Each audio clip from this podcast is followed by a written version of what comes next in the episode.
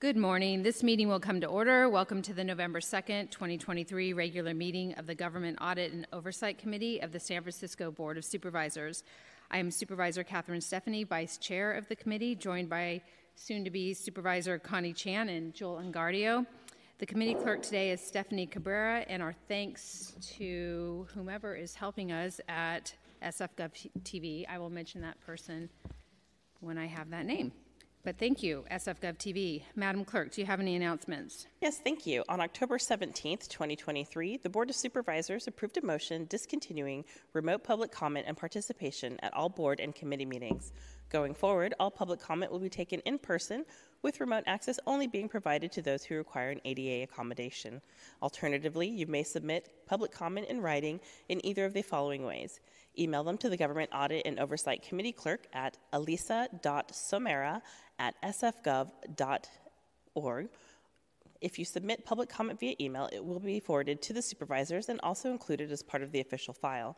You may also send your written comments via U.S. Postal Service to our office in City Hall at 1 Dr. Carlton B. Goodlett Place, room 244, San Francisco, California 94102.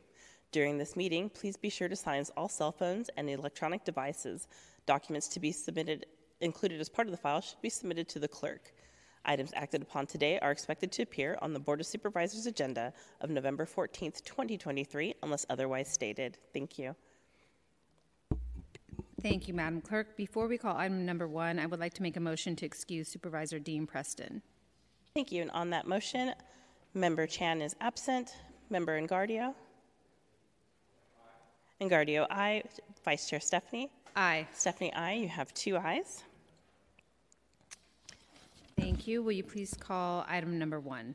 Item number one is a resolution approving the memorandum of understanding between the Friends and Foundation of the San Francisco Public Library and the San Francisco Public Library to establish roles and responsibilities of each party for purposes of fundraising, enhancing operations, and capital projects for a term of 10 years, effective upon the approval of this resolution and to authorize the San Francisco Public Library to enter into amendments or modifications of the MOU prior to its final execution by all parties that do not materially increase the obligations or liabilities to the city and are necessary to effectuate the purposes of the MOU or this resolution. Thank you. Thank you. This item is a draft memorandum of understanding between the San Francisco Public Library and the Friends and Foundation of the San Francisco Public Library. And to discuss, we will be hearing from the San Francisco Public Library's Chief Operating Officer, Maureen Singleton. Welcome. The floor is yours.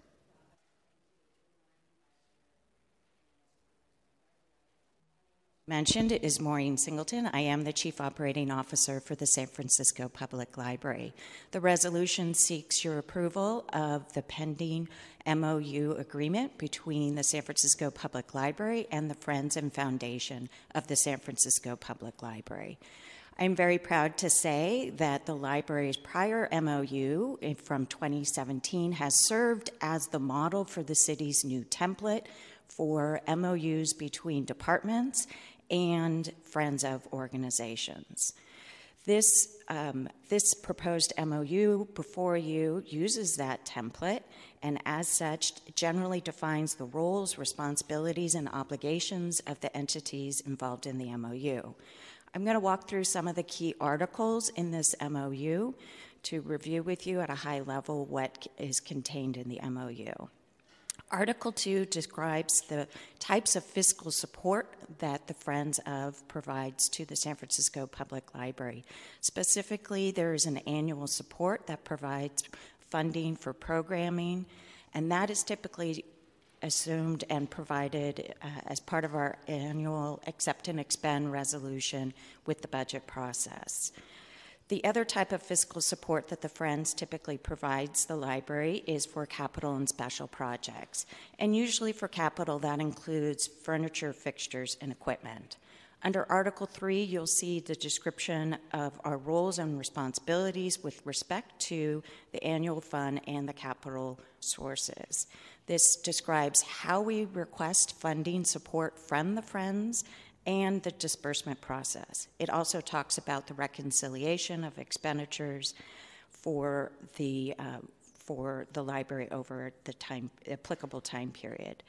As I've already mentioned, we do do an annual accept and expend as part of the budget process for the annual support funds. With respect to any capital needs, that may be an annual accept and expend or an accept and expend that is done either with the budget process or separately, depending upon the timing of the request. Also, in Article 3, it indicates that the Friends and Foundation can apply for grants on behalf of the San Francisco Public Library when we are not eligible to submit directly.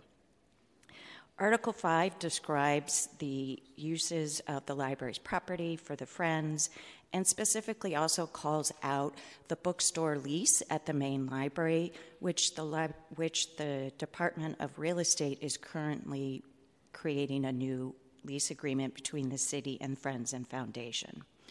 Under Article 6, along with other boilerplate language, it does mention that the library's proposed MOU is a 10 year term. This is the key difference between our 2017 MOU and the proposed MOU. Under the prior, the total term was six years, three years under the original term, and one three year extension. Also included in the proposed MOU are three exhibits. Exhibit A is the library's capital addendum for the mission capital project that is ongoing currently. Exhibit B is about the disclosures and obligations and record, record keeping and auditing. This has been a longstanding practice of the library under our prior MOU, and we were committed to it then and will commit uh, and are committing to it once again. The final exhibit is Exhibit C, and that is this the department's statement of incompatible activities. So that's a quick high level summary of what's in the MOU. We're respectfully asking for the committee's approval of this proposed MOU, and I am happy to answer any questions. Thank you. Thank you. Colleagues, do you have any questions? Seeing none, Madam Clerk, can we please open public comment? Yes, thank you. And for the record, noting that Member Chan has joined us. Members of the public who wish to speak on this item, please line up along the curtain wall now. This first speaker may approach the podium and begin your comments. Thank you. Hello, my name is Carrie Blanding. I am the interim executive director of the Friends and Foundation of the San Francisco Public Library. I'm here to provide public comment in support of this MOU and great appreciation for our partners at the library who have worked with us so well to develop this. We're eager to proceed with this MOU and we um, commit to supporting it strongly and complying with everything within it. Thank you. Thank you. Your comments today. Next speaker, please. Uh, supervisors, thank you for the opportunity to publicly comment on the approval of the MOU between the library and Friends. I'm Matthew Keniston. I have the privilege of working with the professional staff and the board as a board member and current treasurer on the board. Uh, the annual expect, uh, accept and expend was the last time I appeared before this body, and I'm pleased to be back to advocate for approval of the MOU. Thank you very much. Thank you for your comments. Are there any other speakers to this item? Madam Chair, that completes public comment. Thank you. Public comment is now closed. Thank you for the very succinct presentation. We have a lot today at GAO, so I would like, I see no names on the roster for additional questions or any questions, so I'd like to move to send item one to the full board with a positive recommendation. Thank you. And on that motion, Member Chan? Aye. Chan, aye. Member Engardio? Engardio, aye. Vice Chair Stefani? Aye. Stefani, aye. You have three ayes. Thank you, Madam Clerk. Will you please call item two? Item number two is a hearing to receive and review external auditors' annual comprehensive financial reports, single audit, and management letters, if any, related to the city audit for fiscal year June 2021 through June 2022 to present their audit plan for fiscal year 2022 through 2023 as required under Chapter Section 917 and requesting the city's external auditors, Macias, Gini, and O'Connell, to report. Thank you. Thank you, Madam Clerk. Colleagues, today we will be hearing from our Controller's Office and the city's external auditors regarding the annual comprehensive financial reports and single audits for fiscal year 21 22, as well as their audit plan for fiscal year 22 23. These items come through the Government Audit and Oversight Committee each year, and they are important to ensure that our government's accounting and reporting are in compliance with best practices and free of any fraud. So I'd like to welcome Carmen LaFranc, our financial reporting manager for the Controller's Office, and our external auditors. Eh, If, if I have that wrong, just please correct me. Annie Louie, audit partner from the firm MGO, and Kathy Lai, audit partner from the firm Crowe LLP. And I'll turn it over to whomever is presenting. Thank you. Carmen LaFranc and from the Controller's Office, and I also have um, the Deputy Controller, uh, Todd Rydstrom, here. Um, and it, we're going to have the auditors present to you the findings. Uh, actually, there were no findings, but um, present to you the results of the audit and the audit plan. Um, so I'll turn it over to, um, oh, Todd, do you want to say something? If I may, through the vice chair, a big thank you to Carmen LaFranc, our reporting manager, who works extensively with the over 20 different products of the scope of work of each one of these annual audit programs. So, on behalf of the Controller's Office and the Controller, Ben Rosenfield, big thank you to the external auditors and the independence that they provide with our financial statements. So, thank you for agendizing this and hearing it today. Thank you, and I want to welcome you as well. Thanks. Thank you.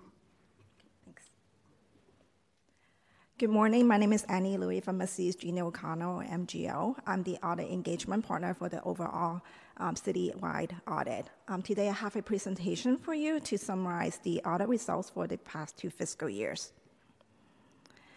So with that, I will start. Um, today we'll cover the, the audit results for fiscal year 21 as well as fiscal year 22. And then we'll go into the audit plan for the um, fiscal year 23 and then go over accounting updates briefly that may affect the city's financial statements going forward. Going over the audit results over the past two fiscal years, first of all, I want to highlight the scope of audits. As um, the Deputy Controller had mentioned, we we issue over 20 deliverables between the two audit firms. Um, on the left, we have all of the deliverables that are audited by the firm MGO, and then on the right side of the presentation are the deliverables or the reports that are audited by KPMG. The main financial statements is called the Annual Comprehensive Financial Report, or the ACFR for short, as well as a single audit that covers the compliance of federal awards that the city received. I'm happy to report that for both fiscal years, the city had received unmodified opinions on the financial statements as well as the compliance audits, which is the highest level assurance that you can achieve under both audits. There were no deficiencies um, in terms of internal controls over financial reporting or any deficiencies of um, controls over compliance as well. Um, one report that we do issue is called the report to the GAO, which is a direct communication to the committee for our audit results, and that is detailed in the, um, the, the separate report. This slide highlights some of the more key items I'd like to go over um, briefly. The, the, report goes over the significant accounting policies and practices and highlighting any new accounting pronouncements that may be implemented in that particular fiscal year. Um, there were no new accounting standards in fiscal year 2021, but there were a um, five different pronouncements that were implemented in fiscal year 22.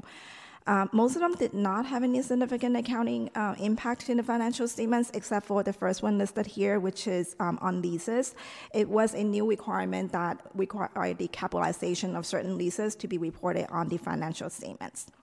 And you can refer to the financial statements on uh, details of the impact as well.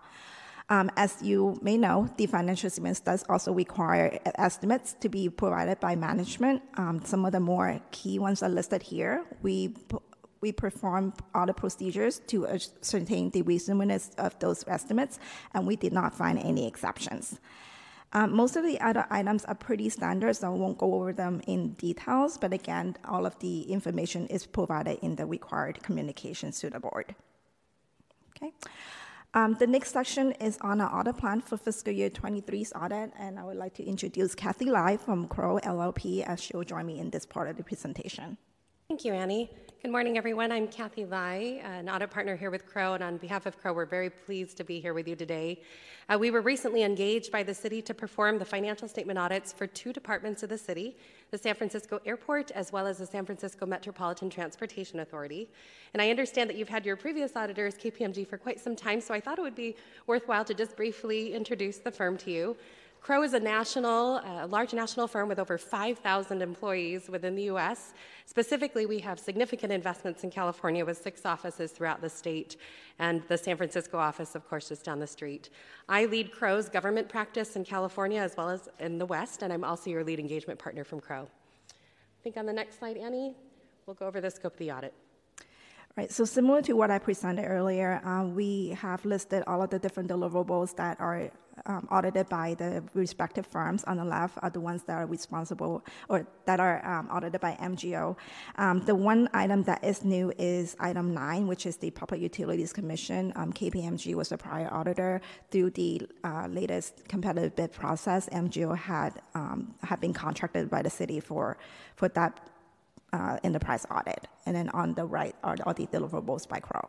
Right, and that includes, of course, the departments of uh, San Francisco Airport as well as MTA. Both of them are also the recipient of federal grants. So, you, in addition to financial statement audits, you also see a reference to the single audit, which is the audit required when you, you expend federal expenditures um, over a certain amount, which they certainly exceeded. Uh, in addition, there are several agreed upon procedures that are noted under the Crowe column here that those are just procedures that were requested by the department, typically compliance related for revenue bonds, any transit related procedures from the FTA, FTA for MTA, or passenger facility charges from the airport. On this slide, um, this highlights our audit team on the MGO side. As mentioned, I am the lead partner for the overall engagement. We have separate partners for each team, and you can see on the slide the respective enterprise departments or um, other deliverables that they're in charge of. And we also have a technical reviewer that does a second partner review on all of our deliverables, and his name is David Bullock. And for the Crowe team, um, as I mentioned, I'm the lead partner responsible for signing the audit opinions for the two departments. To ensure the proper quality control, we also have two other partners, Brad Shelley, who leads our Crowe transportation and airport practices nationally, as well as Tony Boris, who is our lead partner in our Crowe national office. As a tribute to Tony's technical expertise, he's actually selected by the AICPA to chair the AICPA State and Local Government Expert Panel. And so bringing that expertise from both Tony as well as Brad and myself um, should directly benefit the city. Below us, as you know, the audit is a significant effort for both firms, dedicating thousands of hours uh, each year to complete. And so to properly support this effort, we've dedicated fro- four Crowe managers uh, to lead the efforts. We've got Michelle Blackstock, Erica Alvarez, Tyler Bremley, and Shirley Ha. So this team was specifically chosen for their um, transit and airport ex- experience uh, that relates to the city. And then last but not least, um, I certainly wanted to point out, not on the slide, but certainly part of our team, we have a shared value of commitment to diversity and inclusion. And so we do have two subcontractors that are participating at 35% on our contract. It's Yano Accountancy as well as Kevin Harper and Associates, and we're excited about that team. On the next slides that'll follow, we'll cover some planning communications that are required under our auditing standards. You know, in any audit, it's very important to outline both the auditor responsibilities as well as management. So first we'll go over the auditor responsibilities. First, we're required to express an opinion on whether the financial statements are fairly stated in accordance with generally accepted accounting principles. Um, as auditors, we perform our audits in accordance with generally accepted auditing standards and then also government auditing standards. As I mentioned before, the city is a very large recipient of federal grants and so required to be conducted under government auditing standards as well. So, as part of our audit, we will obtain an, an, understanding of internal controls over financial reporting, really as a basis for designing our remaining audit procedures. And lastly, at the conclusion of our audits, we hope to come and present to you any findings and recommendations that we believe warrant your attention. So those are the auditor responsibilities. Let's go ahead and pivot to management's responsibilities. So very important to note that management is solely responsible for the fair presentation of the financial statements in accordance with generally accepted accounting principles. Likewise, management is also responsible for all the internal controls over the financial reporting. So, if management is aware of any significant deficiencies or material weaknesses in internal controls, they should certainly disclose those matters to the auditors. During our field work, management is also responsible for providing us access to all information relevant to the financial statements, as well as unrestricted access to their management with whom it's necessary to obtain audit evidence. Uh, management is also responsible under government auditing standards, certainly, to comply with laws and regulations, and then likewise inform the auditors of any known material violations or instances of fraud. Those are manager responsibilities. The audit committee can work with management uh, to provide proper oversight for the financial reporting process as well as internal control environment, certainly setting the highest level of ethical standards as uh, management performs their responsibilities. So that's a summary of the responsibilities. Let's go ahead and pivot to the audit timeline.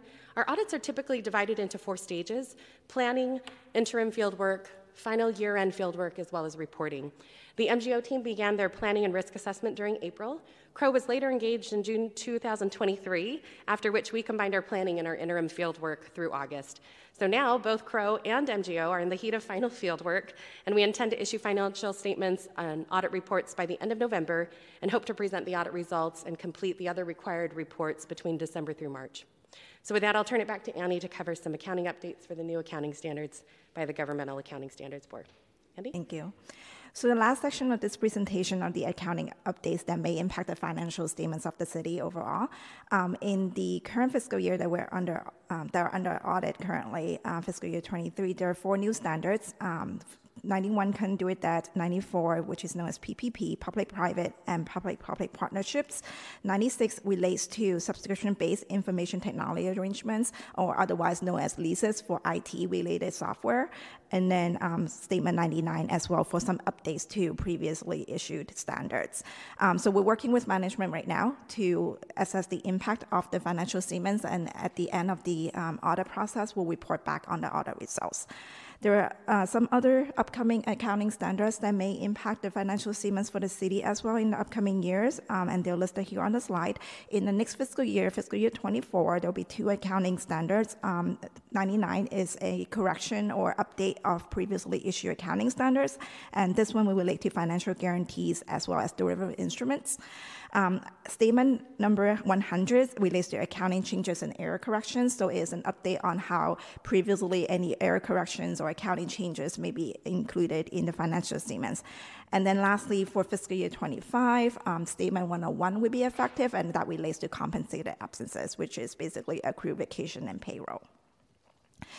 With that, Kathy and I would be happy to take any questions that you may have. Supervisor Chan. Thank you, um, Vice Chair um, Stefani. And I, uh, I think my question is just uh, uh from a very layperson uh, trying to understand the list of audits. Uh, it listed uh, SFO as a single audit, and could you just walk me through and help me understand what single audit mean? Yeah, absolutely. So the single audit is an audit of federal grants. It's required under the um, OMB. And if the entity expends more than 750,000 in expenditures in a given fiscal year, they're required to have this audit. Um, that's for the airport, but certainly, do you want to respond for the city as a whole? Um, usually, an entity has a government-wide and organizational-wide single audit. For the city, um, the city has elected to have a separate single audit for the airport as well as the MTA. And for all other departments um, that do expand federal asset, they're subject to a citywide single audit. Um, part of that resulted from uh, an OIG review. Um, the Office of Inspector in General, they do come and look at auditors' work papers and make recommendations.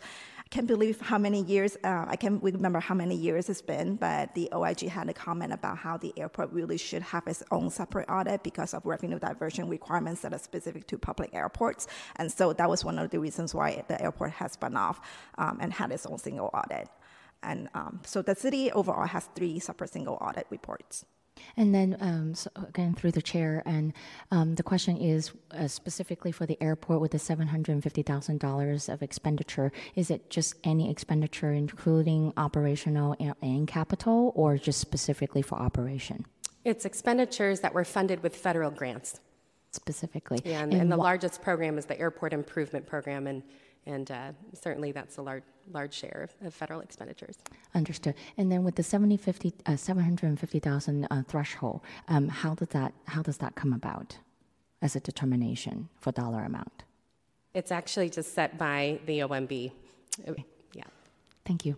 Thank you, Chair. Thank you. Any other questions from members? Madam Clerk, can we open this up for public comment?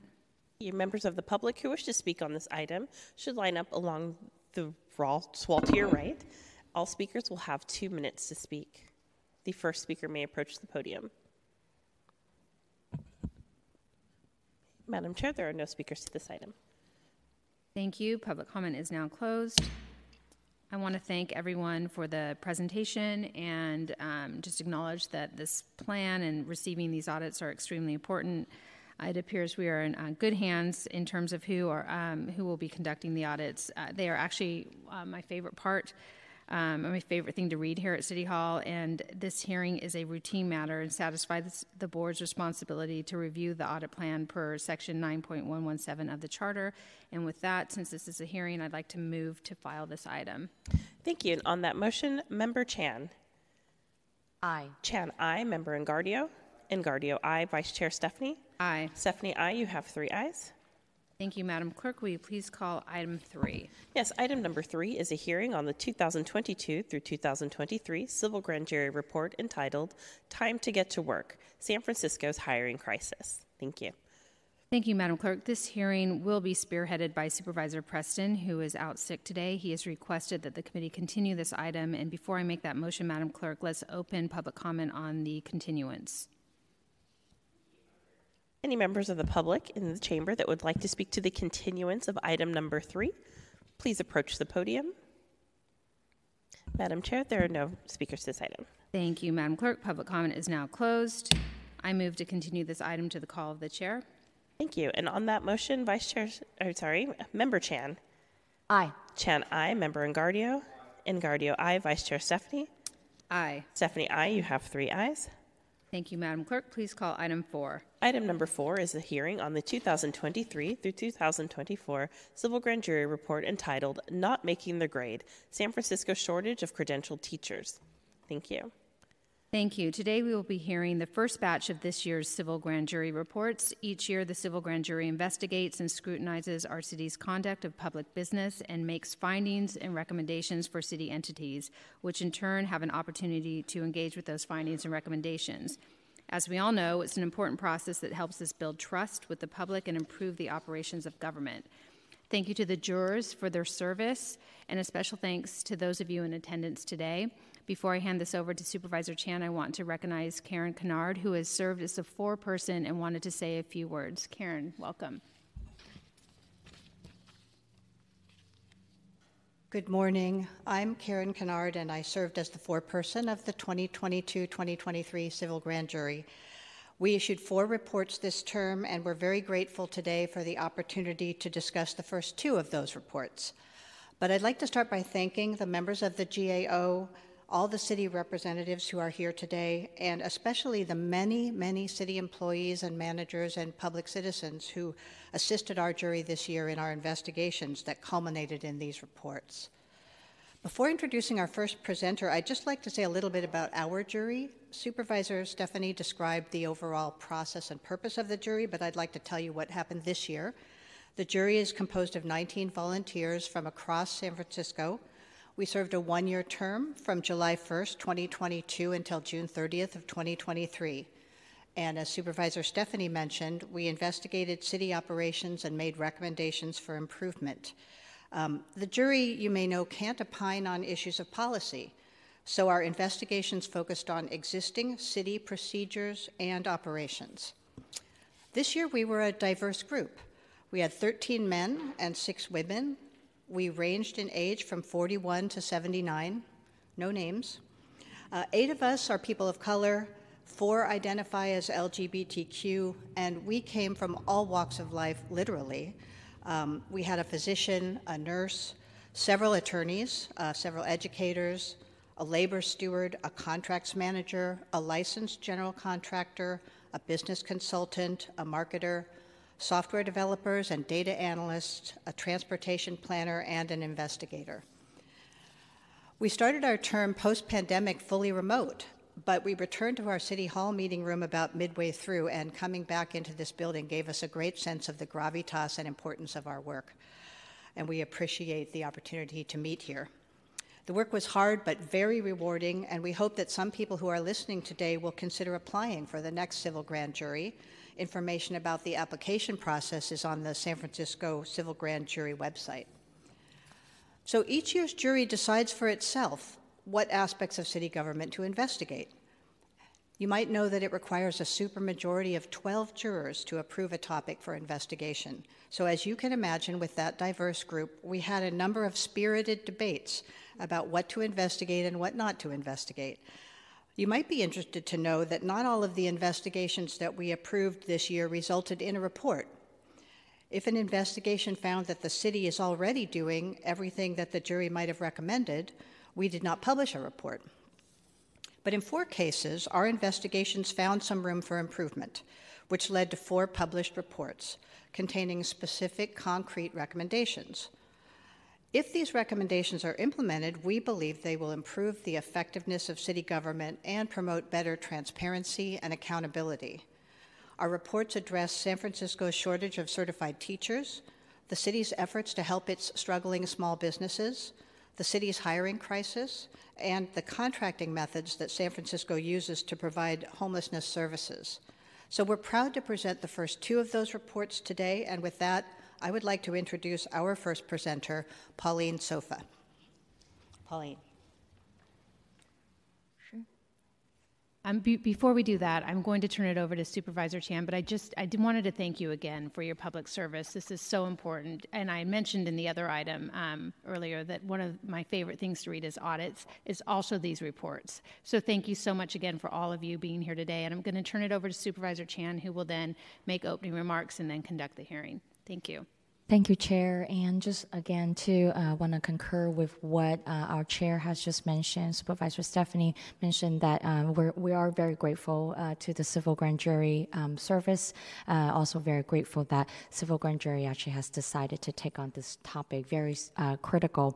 And I also think that uh, it's also very timely um, in, in, a sense where, as we continue to look at a school district that is burdened with deficits, significant deficits, um, and to see the significant also loss in enrollment, I think that what you have uh, taken on is critical for us to evaluate and see um, not just for the board supervisors, but for all elected leaders in the city um, to understand um, the problem. And so how can we actually move forward? For that i'm very grateful and, and really um, appreciative going through this report um, today and also um, a lot of food for thoughts even though uh, with the recommendation and some of the very specific um, feedback is not directed at the board supervisors. I think that for this board, um, learning more about this from this, based on this uh, civil grand jury report, um, there there ought to be some thoughts about both um, the future of um, how this board uh, will support in terms of both policy uh, as well as budget allocation, funding support, um, those things that should be in consideration based on the civil grand jury report today. Thank you.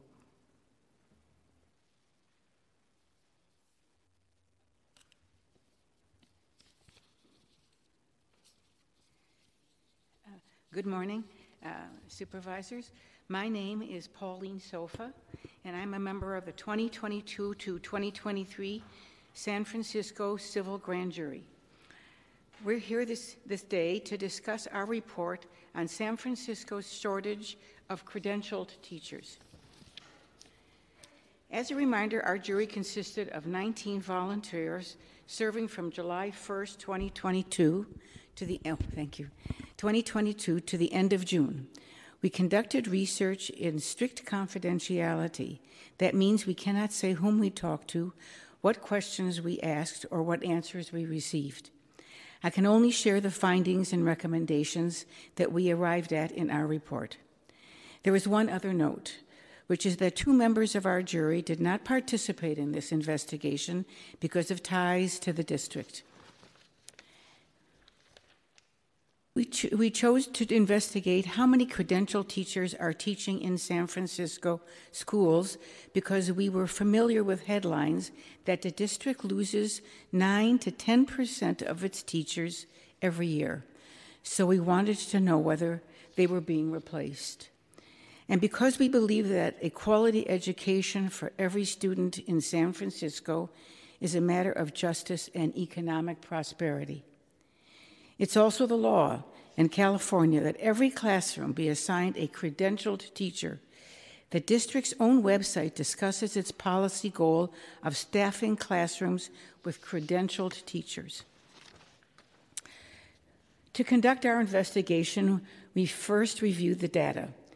In recent years, the state has made it possible for citizens to learn about classroom staffing teacher salaries, and benefits with a data tool called the School Accountability Report Card. These report cards contain data that each school district submits to the state every year. They make it possible to compare each school and each school district throughout California. The data is very dense, so the next thing we did was talk to people to help understand it. We met with administrators, members of the Board of Education, educators, and teacher educators. We sought to understand why does San Francisco have a teacher shortage? Our first finding was that the district does not have enough credentialed teachers to give a quality education to every student. To state, the state formally defines what counts as a credentialed teacher. San Francisco has fewer credentialed teachers than the Bay Area average and statewide. It also has more of what is called ineffective teachers, which refers to cases where classrooms uh, are staffed by someone who does not have the correct credential for a given subject. They may not even have a credential at all. As you can see across the state, 83% of classrooms were staffed by fully credentialed teachers. The number was about the same for the Bay Area, but San Francisco was worse. We looked at the Bay Area counties, nine of them Sacramento and Los Angeles. San Francisco was second worst after Alameda. As you can see in this uh, slide, San Francisco has more than twice as many ineffective teachers as the statewide average, and about 50% more than the Bay Area average. Compared to the Bay Area, Sacramento, and Los Angeles, San Francisco was once again second worst after Alameda. Our interviews told us that recruiting and retaining teachers is hard because of low pay. As you can see, the first year's salary for credentialed teachers is only about 60% of the federal government's definition of low income. It's also lower than many other districts in the Bay Area. This leads to teachers being poached. For transparency, our report lists the starting salaries for every district in the Bay Area.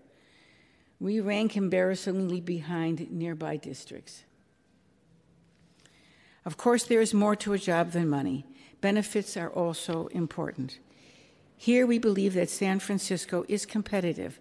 However, we looked at recruiting materials and news releases to see how often the district promotes benefits like its pension program, as well as the mayor's housing subsidies. We believe that recruiting suffers because these benefits are not publicized enough. Finally, recruiting and retention is currently suffering from an unforced error. As you know, the district's administration of payroll is a fiasco, which is widely publicized. San Francisco cannot afford more bad news when it's trying to recruit and retain quality teachers. It would have helped our investigation if the district collected the reasons why can- candidates do not accept job offers in the district and the reason why credentialed teachers leave their jobs. Other employers collect this information using standard human resources and recruiting software by performing exit interviews we learn that San Francisco Unified does not. This is a missed opportunity to address a crisis. We have one more note about our investigation, which is that the district does not always respond to our inquiries. Unfortunately, this isn't new. 25 years ago, another jury also had difficulty working with the district on an investigation. Now, we believe that nobody was trying to obstruct us. The issue was that people didn't even know what a civil grand jury was. We had to work with the city attorney's office to convince some administrators to respond to our requests. We believe that every city department should be aware of the work that the grand jury does, and the fact that the new law requires their cooperation. In response to our findings, the jury issued six recommendations. Those are detailed in our reports. They boil down to this. We called on the district to conduct additional research into recruiting, retention, salaries, and benefits, and to make the research public. The district agreed. We called on the district to do more publicity about the competitive benefits available to teachers. The district agreed. We asked for the controller's assistant to research the district's payroll fiasco and explain exactly what went so horribly wrong. The controller declined to help. We called on the district to do what other employers do and collect recruiting and exit interview data. The district agreed. And finally, we called on the district to inform its staff about the civil grand jury. The district agreed. We expect to hear more about those groups' responses today. As you know, these critical matters were on the table during the negotiations that narrowly averted a strike. We believe that your work as supervisors can assist these recommendations by using your influential platform to ensure they are met. The recommendations are clear, achievable, and they're vital to address the city's shortage of credentialed teachers. Our children certainly deserve no less. I want to thank you for your attention today and stand available to answer your questions. Thank you.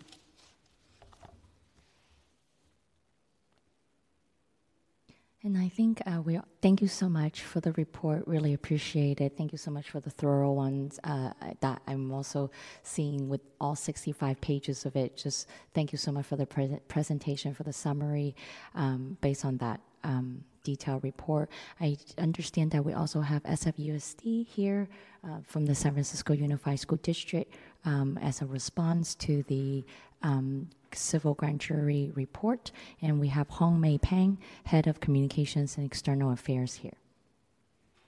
Do I be seated? Thank you. Please.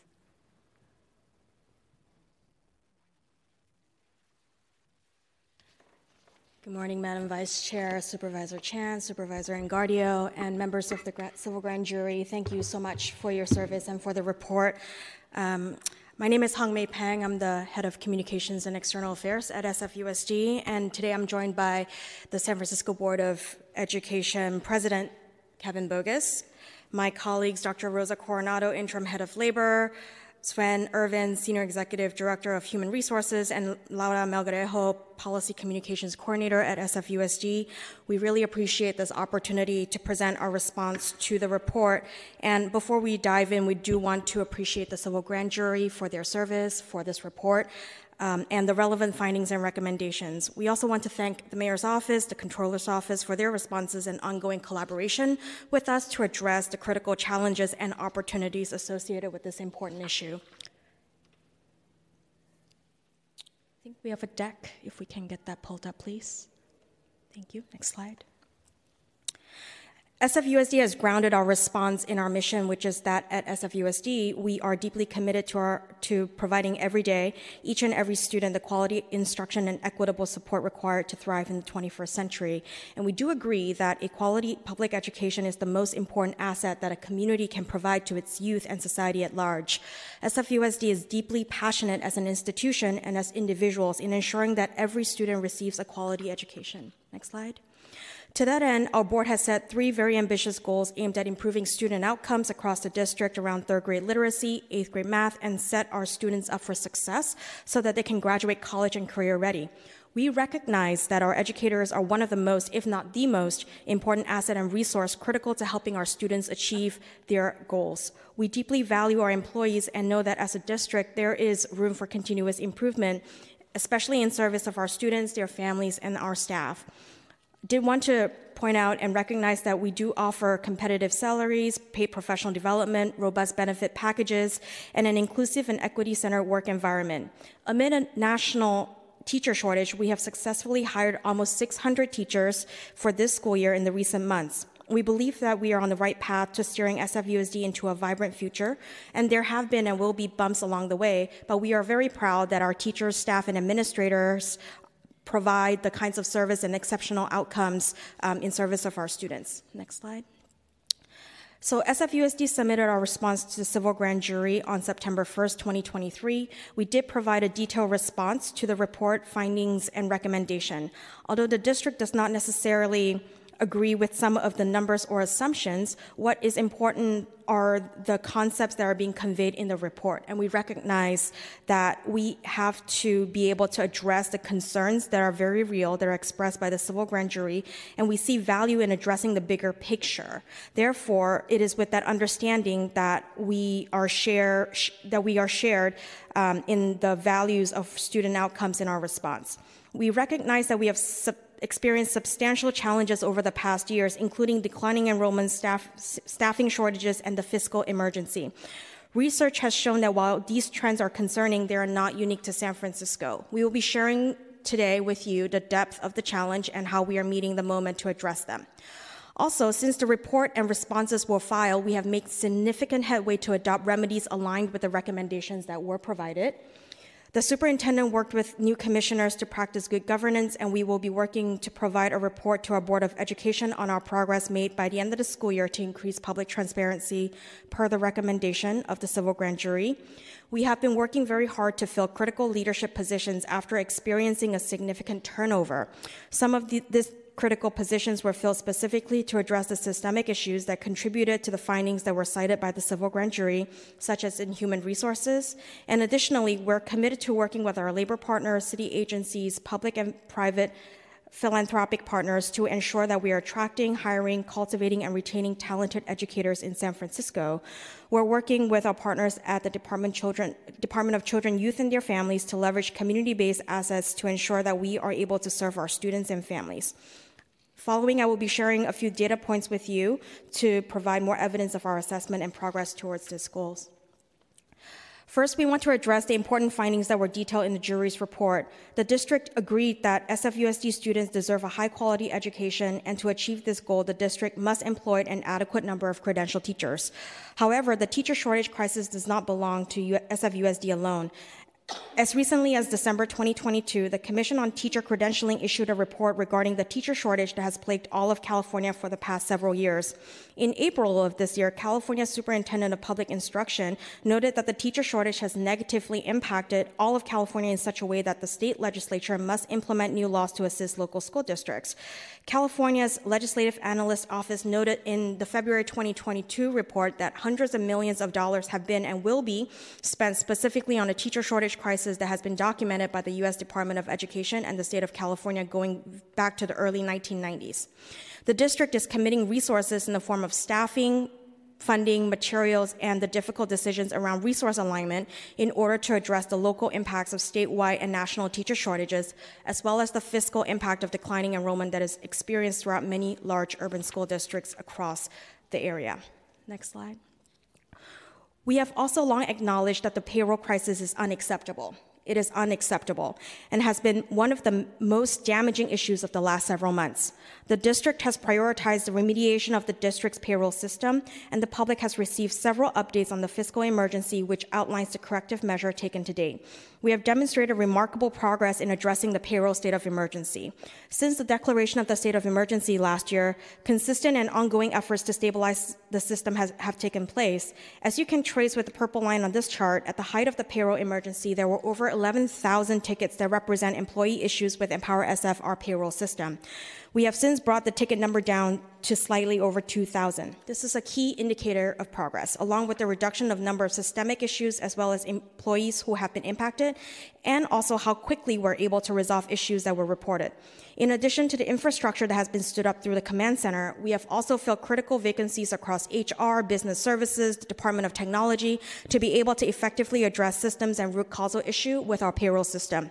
Lastly, we've also partnered with the city, the Controller's Office, the San Francisco Health Services System, the Department of Human Resources to address these challenges as, as we have to work together to do so. There is an interagency governance team that includes the controller's office to provide ongoing monitoring and oversight internally. And this governance team meets on a bi weekly basis to provide oversight of our progress to stabilize the system. The superintendent also provides an update on the pay- payroll state of emergency at every regular Board of Education meeting that happens monthly, and will continue to provide accurate, timely, and consistent updates to the public through our website that has been stood up on this issue. Lastly, I want to highlight a few of our ongoing efforts to attract, hire, and retain, and also cultivate homegrown qualified educators and teachers at SFUSD by engaging with partnerships with our labor and community partners as well as with the city.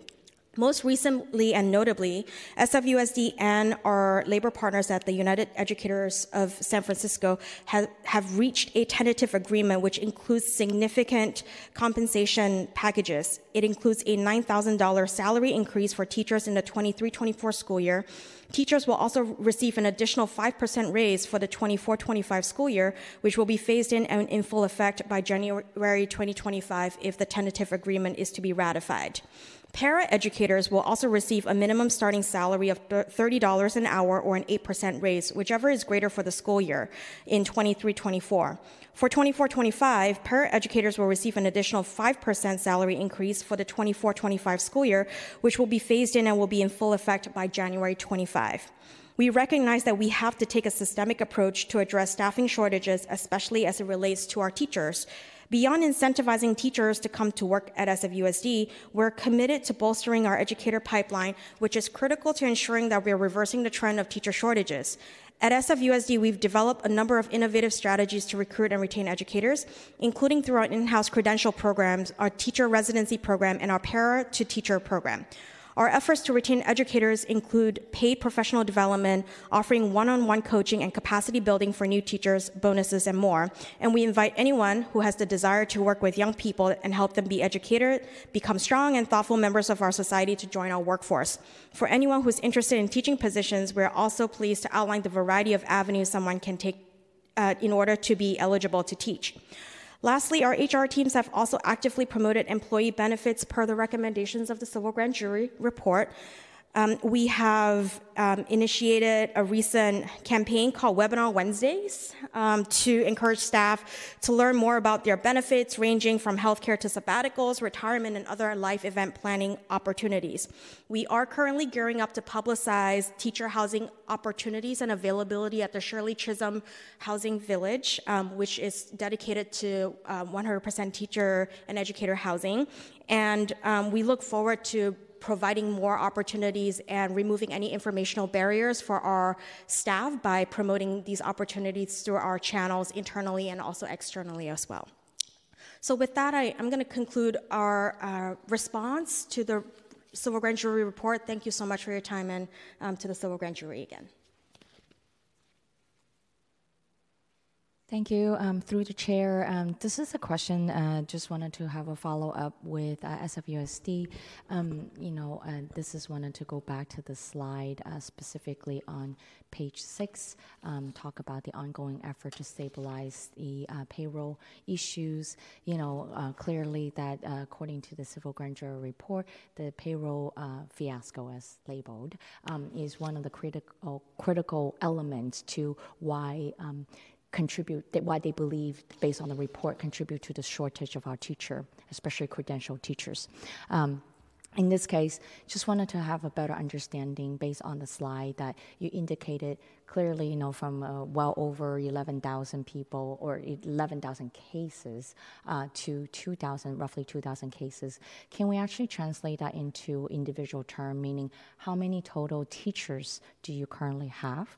And uh, with that, uh, out of that 2,086 cases that are currently still pending, um, are they 2,086 individual cases, or are they just um, eh, so they're not individuals; they're just cases? That that is correct. Thank you, Supervisor, for that question. That is correct. So um, the way that the monitoring and dashboard works is that we have different indicators. One is ticketing, which is what is reflected on this graph. These are reported and known cases. So each, for example, employee may submit multiple tickets um, during the lifetime of their employment and usage of Empower SF. And this ranges from sort of um, user interface issue with the system all the way to, you know, if they're having significant issues with their paycheck. So uh, through the case management system that we have set up, uh, we've been able to, you know, not just resolve the number of tickets, but also with the speed and expediency, be able to expedite uh, tickets that might be reported as a result of um, pay discrepancies. Um, currently, the last reported number that we have for employees is 1,791. Um, so those are the number of employees that still have outstanding cases with um, the, the payroll system. Uh, we have recently uh, launched a case management 2.0 where we're moving the uh, ticketing and case management system into human resources as a critical function to be able to better serve our employees. Um, and since then, we've been able to close out a significant number of tickets, and we look forward to continue progress with this effort. So let me clarify. Um, what is the total teacher currently employed? Um, total number. Total number of teachers that are currently employed. I'm wondering if um, Mr. Irvin could come up and provide some of those details. He's the Senior Executive Director of Human Resources. Thank you. And before he comes and answers the total number of employment of teach, employed teachers uh, currently on payroll, I should say, and what you, I just want to clarify what you just said is 1,700, a little bit over 1,700 teachers, individual teacher that actually have the opening open tickets of the two roughly over a little bit over 2000 uh, the the aggregate 1791 that's total number of employees who have submitted tickets. Um, they are not representative entirely of payroll issues these could range from, you know, I'm having um, a question about how to submit my timesheet um, through Empower SF, such as other user interface issues, all the way to if they have an issue with their paychecks. Those issues are expedited and resolved um, as soon as we are able to. Um, I'm going to come back to the as soon as we're able to let's drill down what that means as soon as you know like does it is, is as soon as as five days as soon as so within the business days. within the pay within the pay cycle. So, So that's monthly, right? Because the teachers, educators' um, pay cycle is on a monthly basis, not a biweekly. Uh, we run biweekly and monthly pay cycles, um, and so we we are committed essentially to making sure that you know I, I, I can grab that data point for you um, and come back to that if if you would just give me a couple of minutes. Of course, thank you. Good morning, uh, supervisors. Uh, so to answer the question um, about the number of teachers, um, that number is approximately 4,500 4,500. um, out of out of approximately 10,000 uh, employees at the district. So out of the uh, roughly of 10,000 total um, of employees, out of which 45, roughly 4,500 are teachers, and out of which of that's 4,500 currently have opening tickets about cases is roughly 1,700. Right, and the 1,700, um, I just want to clarify, is not only teachers. So that's 1,700 out of the 10,000 employ- total employees. I, I think it would be tremendously helpful. Again, this is only specifically drilling down to the civil grand jury report. You know, I, I, I want to just separate from just overall the management of human resources and the payroll issue with the district. I think uh, for today's purpose in civil grand jury report, it's really about teachers and you know recruitment of teachers, shortage of teachers, and um, so just trying to have a better understanding in terms of the ratio of those who are currently on payroll total, and then those who are actually suffering payroll issue. Um, that's that's all I'm trying to get at. You know. And in terms of understanding the percentage, do you happen to have that information, or do we need to wait for that information? Um, I, I don't have that information currently.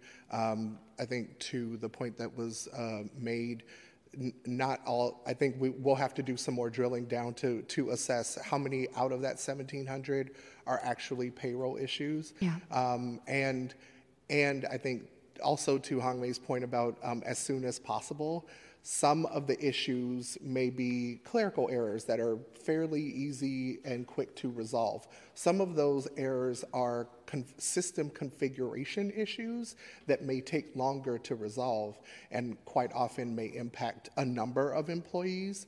Um, and we have to work with our, our um, Department of Technology as well as our um, technology consultants with Empower SF to help us fix the system issues that are resulting in issues in pay. Thank you. I think overall, in terms of just again going back to the opening tickets and how many, and the uh, in terms of the ratio versus of those uh, uh, currently on your payroll uh, for your teachers, um, I think that really, again, based on the civil grand jury report, there's a couple of things here, both the payrolls and understanding the benefits. And sometimes uh, the way that I see payroll and, and throughout just both in hiring and retaining a, a worker, most often time is that those two things, payroll and benefits, go hand in hand.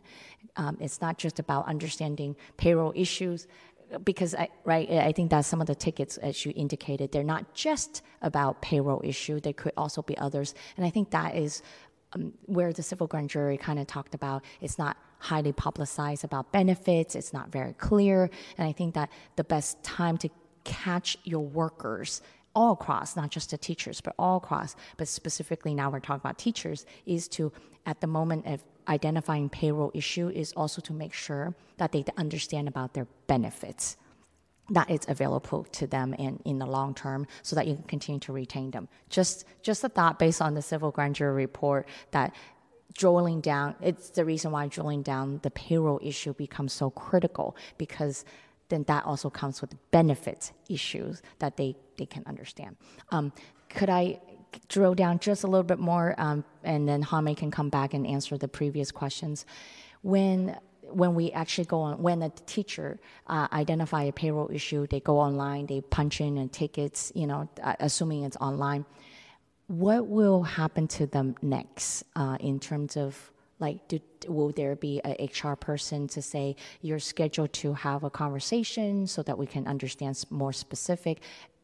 Meaning the ones that are not just like how do i sign up you know it's Absolutely. a bit more very specific on payroll issue right so um, the as, as Hong Mei mentioned, uh, we've recently moved the case management function, um, part of it, I will say not all of it, but part of it into HR. There's also a separate team of case managers who are supporting payroll.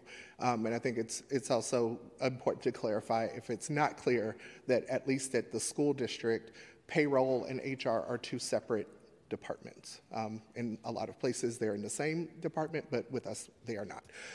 Um, and so that the case management team really serves as intake. So within the first 24 hours, um, that employee will receive a response. We've gotten your ticket. We'll look, we're looking into it. We'll follow up with you as quickly as possible.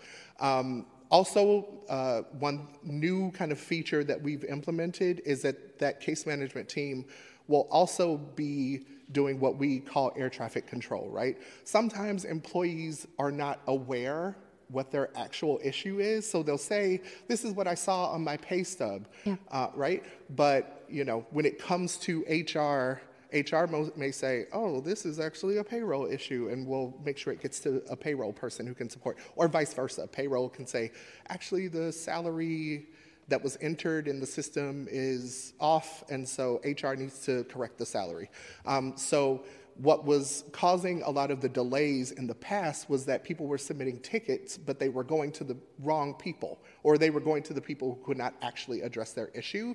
And so we've gotten a lot better at both the employee interface, where they enter their issue, and also on the back end within the departments to say, ah, that's, that's not the right place for this topic. Let me get it to the person who can actually provide an answer. And what uh, is the timeline for determination? Meaning, an employee submit the tickets, and then the case manager receive it and be able to sort to say, hey, this is actually a payroll issue or this is an HR issue. Within 24 hours. Within 24 hours of receiving the. Yes. Um, and then once that happens, once you identify who's responsible or what issue it is, what happened next?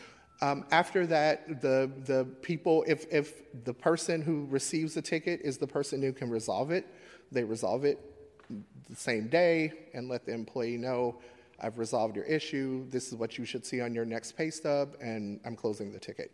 Um, but there are, there are many levels of complexity to some of the issues that employees are facing. And so um, there, there are weekly meetings actually many times per week between human resources and payroll, human resources and case management and payroll. Um, so put, making sure we're pulling all the folks together. Um, there is a specific meeting that happens every Tuesday to talk about like the really complex cases that come through that require high levels of, of cross-functional support to identify.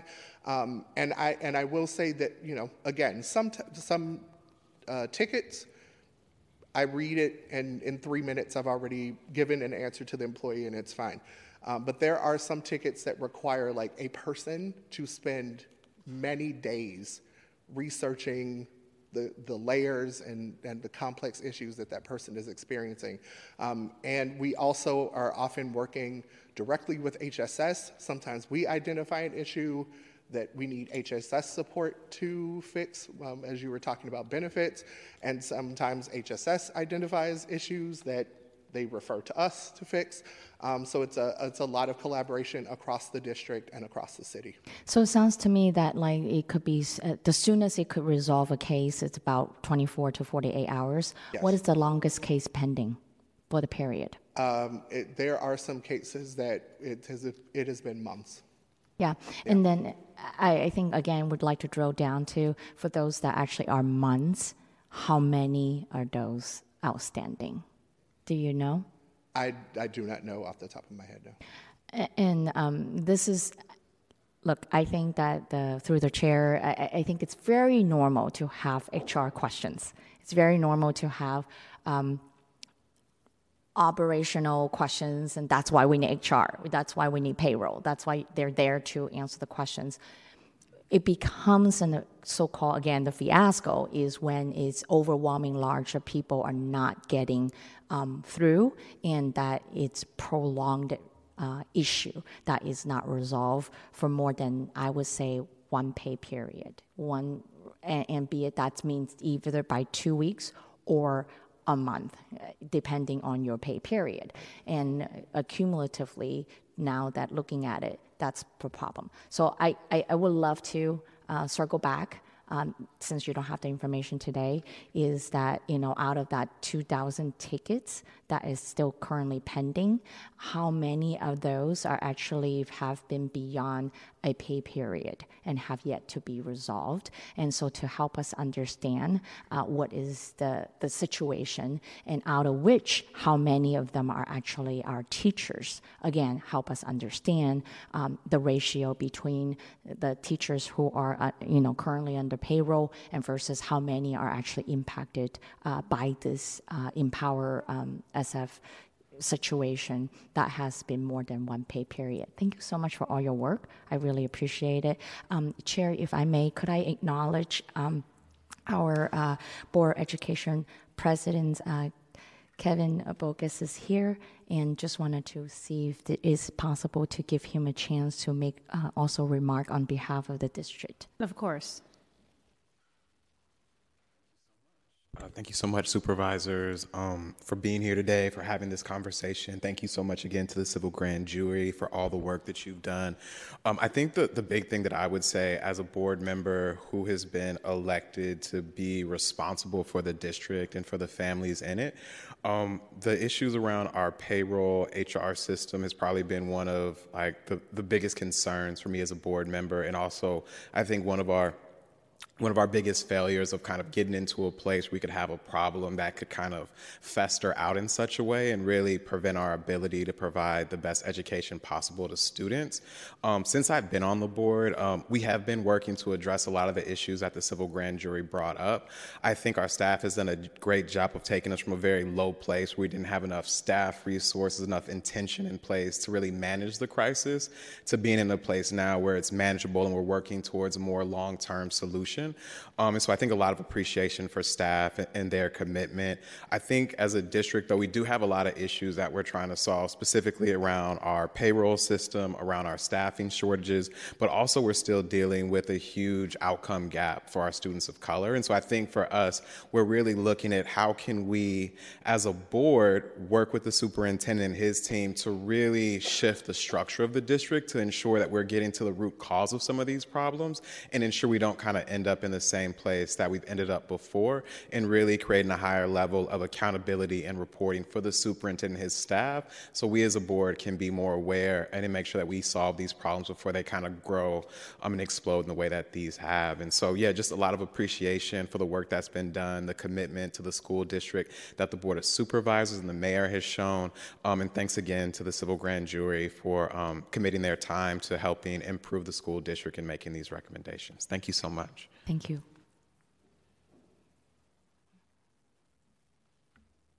Do we have any other questions or comments? Most of my questions, I think, were covered, so I think we'll turn now to public comment. Thank you, Madam Vice Chair. Are there any members of the public who wish to speak to this item? Please line up along the curtain wall to your right, my left. Each speaker will be granted two minutes.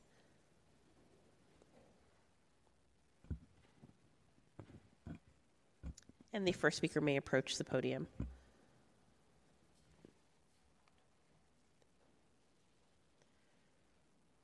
Good morning, supervisors and guests. My name is Michael Carboy. I'm a resident of San Francisco. I have three points to make. First, I would like to applaud the San Francisco Civil Grand Jury for the year 22 and 23 for this fine report.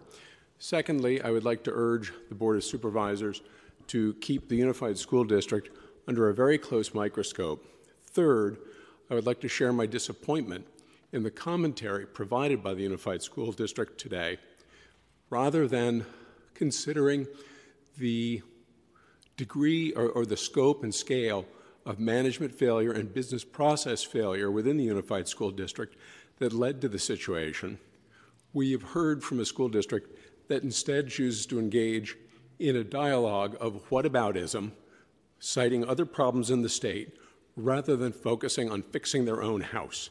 I would urge the boards of, Board of Supervisors to keep a close eye on the school district because the recommendations coming back from the school district today do not appear to be consistent with fixing the problem for the students. Thank you. Thank you for your comments today. Next speaker, please.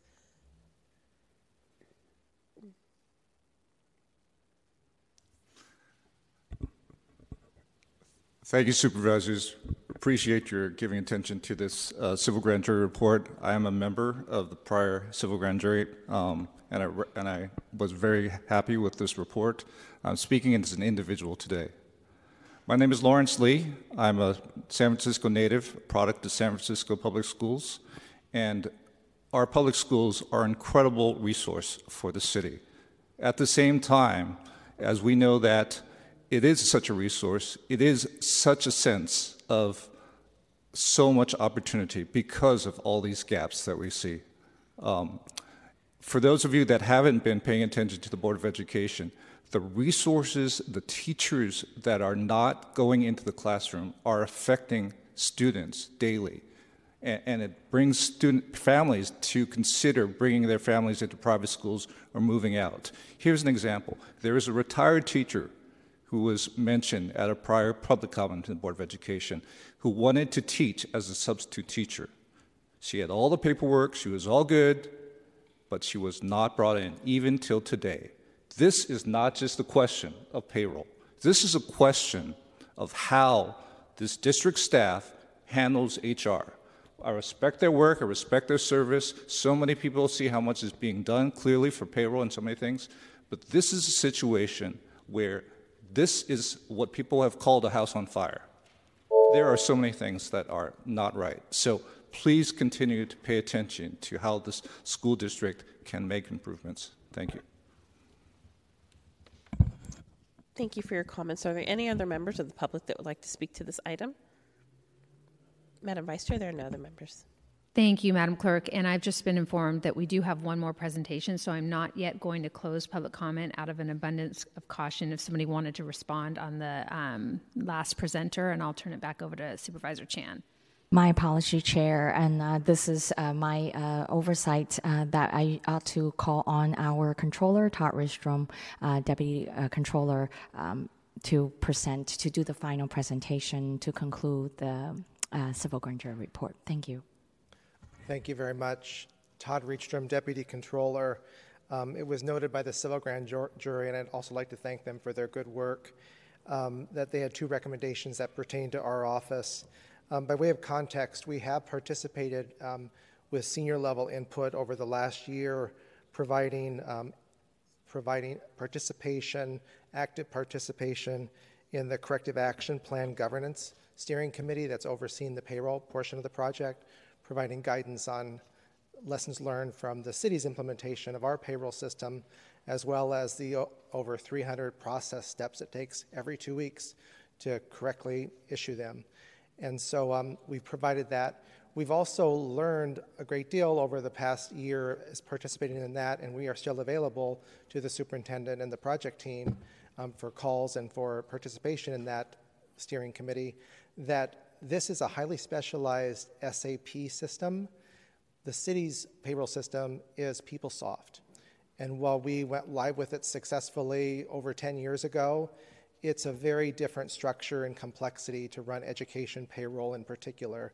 So, the reason that we have respectfully um, provided our response, and that while we believe that a post stabilization review of the SFUSD implementation of the new payroll system is warranted, we do not believe that the city controller's office has the jurisdiction nor the capacity and especially the technical specific technical education payroll expertise for SAP.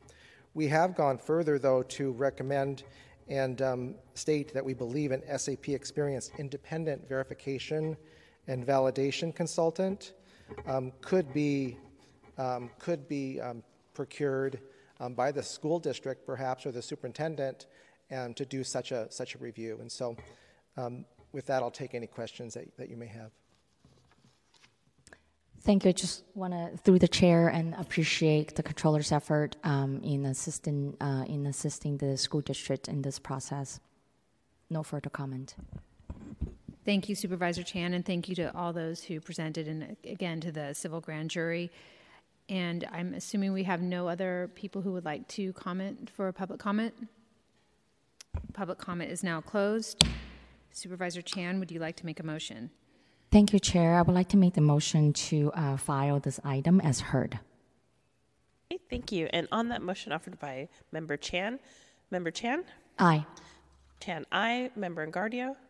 Engardio, aye. Vice Chair Stefani? Aye. Stefani, aye. You have three ayes. Thank you, Madam Clerk. Will you please call items five and six together? Yes, item number five is a hearing on the 2022 through 2023 Civil Grand Jury Report entitled Taking Care of Business San Francisco's Plan to Save Small Businesses.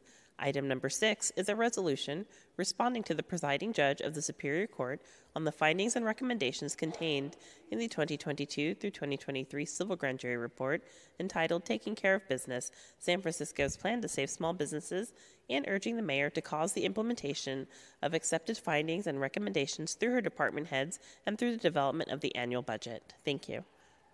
Thank you. And colleagues, I will be presenting on these items today, and I want to start by welcoming Rob Chancellor, Karen Kennard, and Elwin Wong with the Civil Grand Jury and thank them for their incredible work on this report. It is excellent.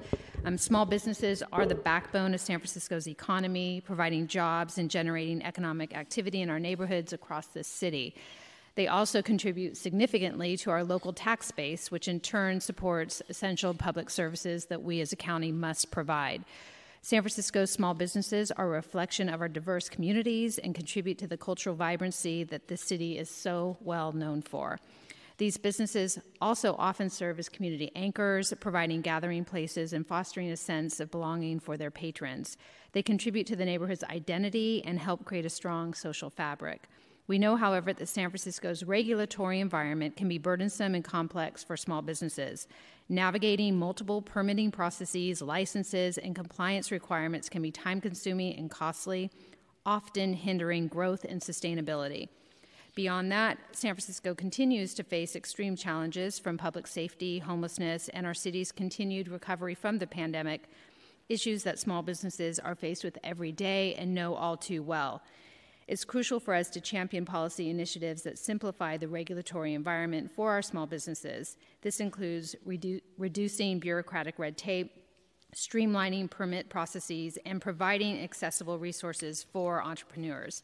So I'm eager to hear what the Civil Grand Jury Report has to say on this matter. Thank you for being here to present. Thank you for the introduction. Good morning, supervisors and guests. I'm Rob Chancellor, a member of the previous grand jury, and it's my privilege to introduce the report Taking Care of Business San Francisco's Plan to Save Its Small Businesses. When the jury first formed back in July, the impact of the pandemic was very evident that small businesses were suffering but also beyond the circumstances of the immediate time, there were multiple reports in the press of how difficult it is to start a small business in San Francisco. In particular,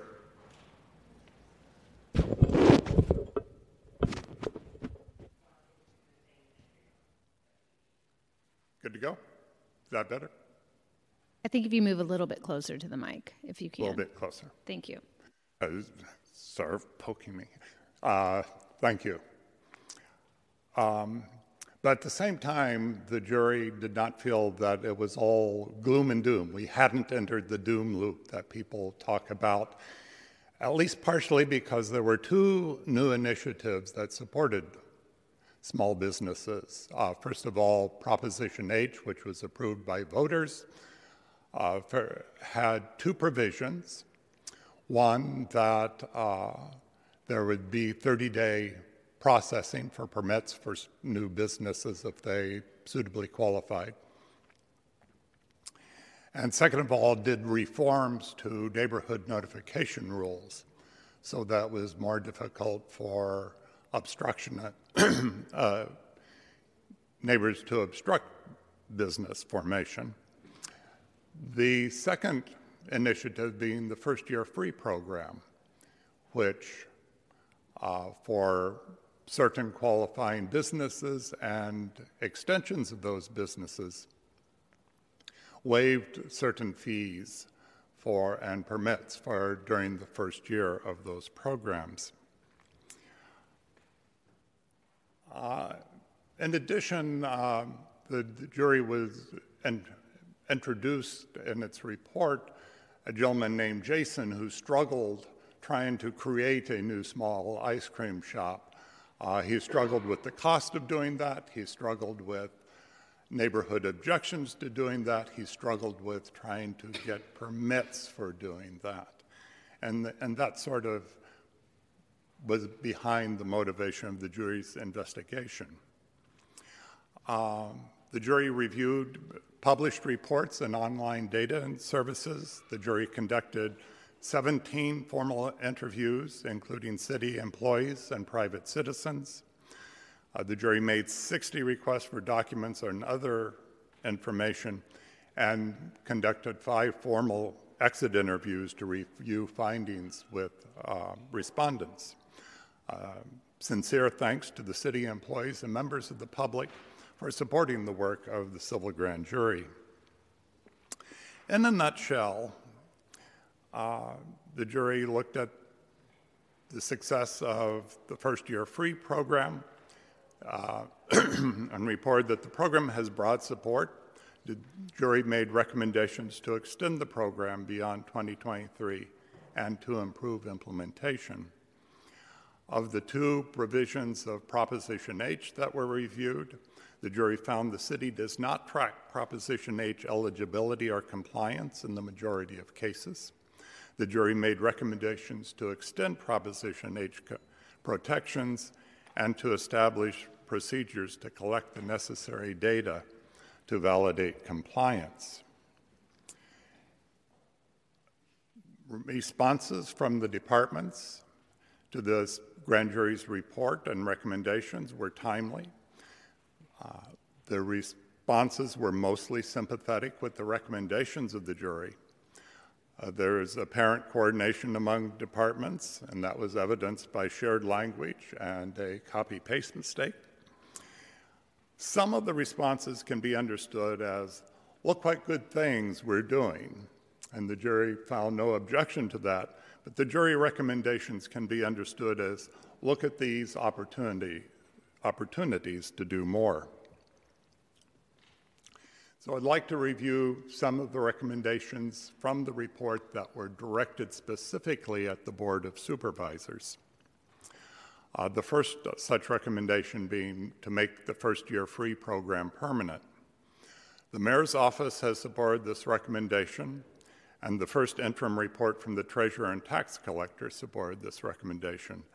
Uh, the board has already taken action to extend this program through 2024. The jury suggests that supervisors should identify the requirements for the indefinite extension of this program.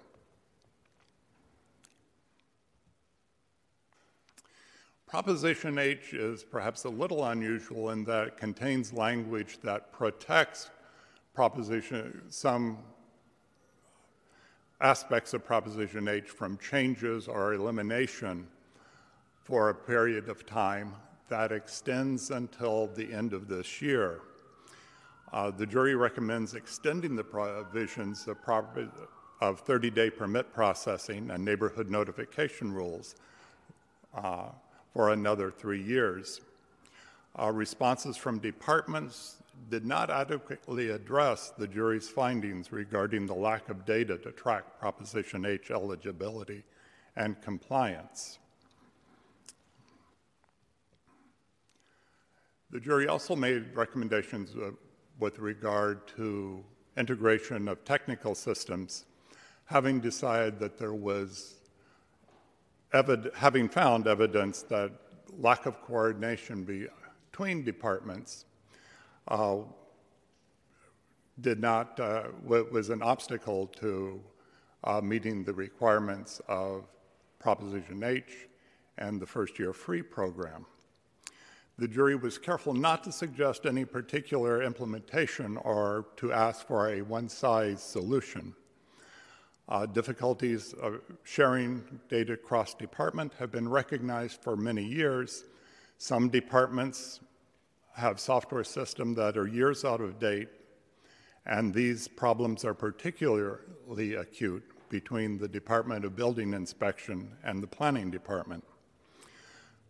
The jury suggests supervisors should ask departments for an implementation proposal and set a timetable for completion. The jury wanted to, did some investigation to try to determine how well known were the programs that support small businesses. And while the jury commends the Office of Small Businesses' efforts in this regard, uh, the jury found that these efforts did not reach far enough. And so, one of the recommendations of the jury is that supervisors should host a small business outreach meeting regularly within their district. Uh, this would uh, allow supervisors to assess effectiveness of cities' ongoing efforts in the areas covered by the jury report, an opportunity to customize the Office of Small Businesses initiative to each district's needs. And so the jury suggests supervisors go out and meet the folks who might start a new small business.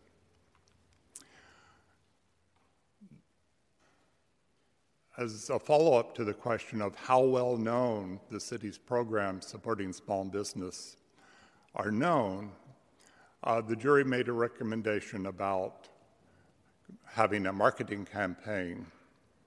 Uh, since the jury report was published, Uh, there has been a private marketing campaign introduced.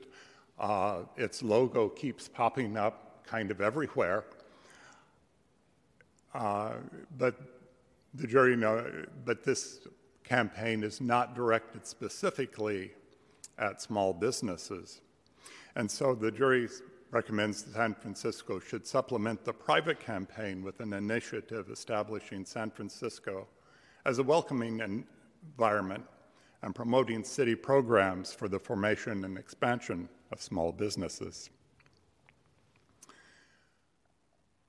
Related to the question of technology integration, the jury found that there were regular instances of billing errors with regard to the, especially the first year free program.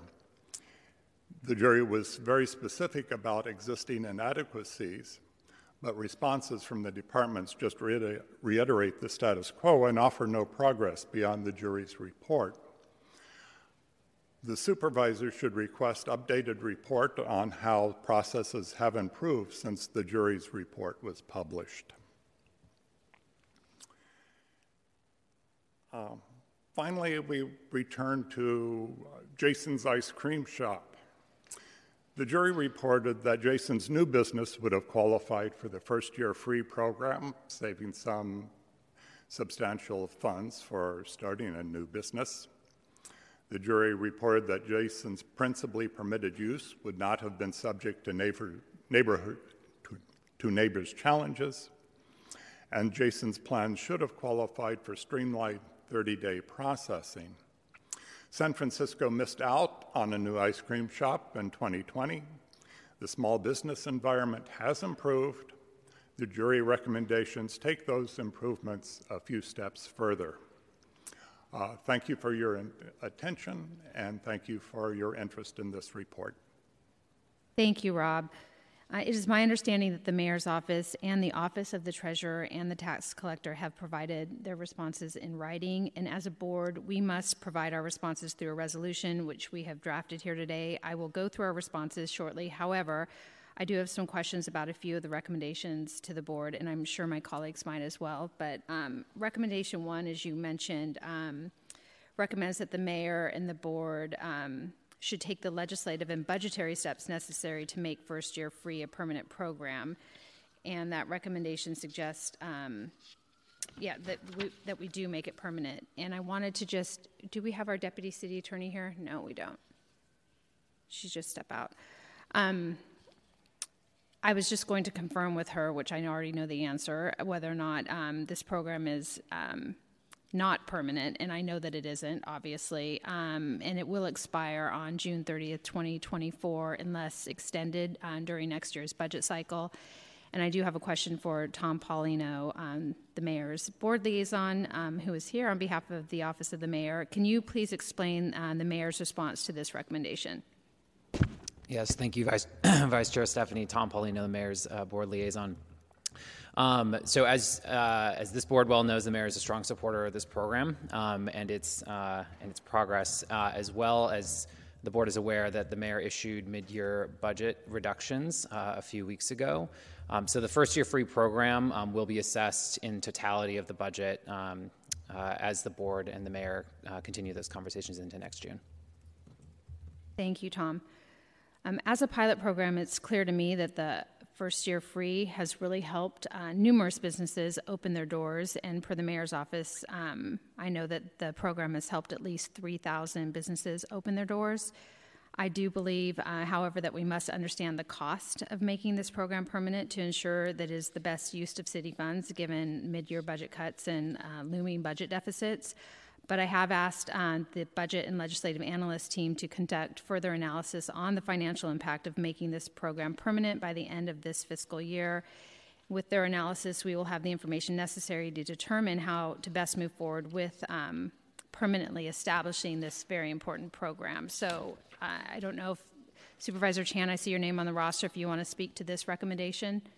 Uh, specifically, really just wanted to actually thank I, I, I thank you so much for being very thoughtful about this one, and I, I want to say that uh, with both uh, seeing Tom Paulino here uh, on behalf of the mayor's office, but during uh, just putting my hat on as a budget committee chair, um, wanted to also acknowledge that uh, with the bu- mayor's budget director Anna Duning, there was a conversation during budget and appropriation committee specifically about the fact that I think we are actually actually all aligned that we want to be supportive of making first year um, free permanent program it is regrettable that you know through the budget process that we're trying to figure out how to fund this in the long term. But um, i just wanted to say that the conversation was ongoing. We didn't stop there and that we are committed to continue that conversation. So again just want to thank the civil grand jury for making these recommendation. It really helped make the case um, to for for us as we continue to consider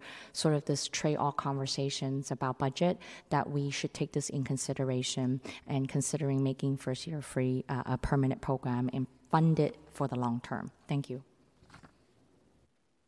Thank you, Supervisor Chan. And obviously, this is a budget conversation, and that's why I think the BLA should um, do an analysis on how much this would cost. The board will have to take um, separate legislative action if we want to make this permanent by striking language from the code. So that is something that the board will have to do separate and apart from just the budget process. I do um, also want to look at recommendation five. Uh, I believe that uh, recommendation five makes a strong case um, for legislation. Prop H's provisions regarding 30 day permit processing and the exemption of neighborhood notification for eligible businesses must continue, in my opinion, to be protected as we tackle the vacant storefronts in our commercial corridors. While this is yet to be implemented, I believe that we can and should extend these protections by the end of the fiscal year. Regarding uh, recommendation number seven, um, it calls for various city departments to transition to a new technological system that enables um, better cross departmental communication. And having been a um, department head before as the county clerk, I know all too well when we had to redo our systems that this is a complicated process. And the issue of old technology from various departments has been discussed for decades. However, it's been clear that different departments have varied uh, unique requirements for their processing, and this diversity means that a uniform computer system comes with risk a risk of high implementation cost, intolerable gaps in the system, a prolonged transition, and more headaches. Um, to, be, to better understand these potential risks and costs of a new system, I have asked the Budget and Legislative Analyst team to also study the costs associated with transitioning to the new system um, in this regard. With this information, I believe uh, we will better understand the feasibility of transitioning to the new system and, if feasible, the best pathway to get um, to getting to better integration across our city departments, specifically agencies um, that process all of our small business applications. And with regard to recommendation 8.5, uh, this is another example of a good idea, I think, in premise, but in practicality, I think, um, I mean, most supervisors should be doing this already. I know that I am, and I know that the previous supervisors I've worked for as a legislative aide have also done this. And I know several of my colleagues do this as well, which is meet regularly with groups who represent merchants in their respective districts uh, quite frequently um, these include merchant associations, nonprofit organizations, neighborhood groups, and more. And I think um, for me, I, the District 2 supervisor, I know that each district is unique and has a different blend of these stakeholders that represent uh, the merchants in their groups. And I want to emphasize that I do see this recommendation as important. Um, we, like I said, we as supervisors should be meeting with these groups that represent merchants in our district frequently. Um, if not more than quarterly, definitely um, w- we meet and dis- with them all the time. Um, a uniform mandate, I don't know that it's necessary. Um, I feel that I do this already. If the supervisors want to weigh in and think that we need to mandate our colleagues to do it, I'm open to doing that. I don't feel like I need to mandate that on my colleagues, but um, so I don't think uh, implementing this recommendation um, at this time is what we need to be doing, but I see Supervisor Chan's name on the roster. Chair, I concur with you. I, I, I agree that um, that uh, I, I, I too assume all supervisors are doing that, and uh, our, our colleagues are actually uh, at the end of the day that are especially for someone like me. I, I definitely have uh, neighborhood commercial corridors. Uh, in fact, all three of them: Balboa, Geary and uh, Clement.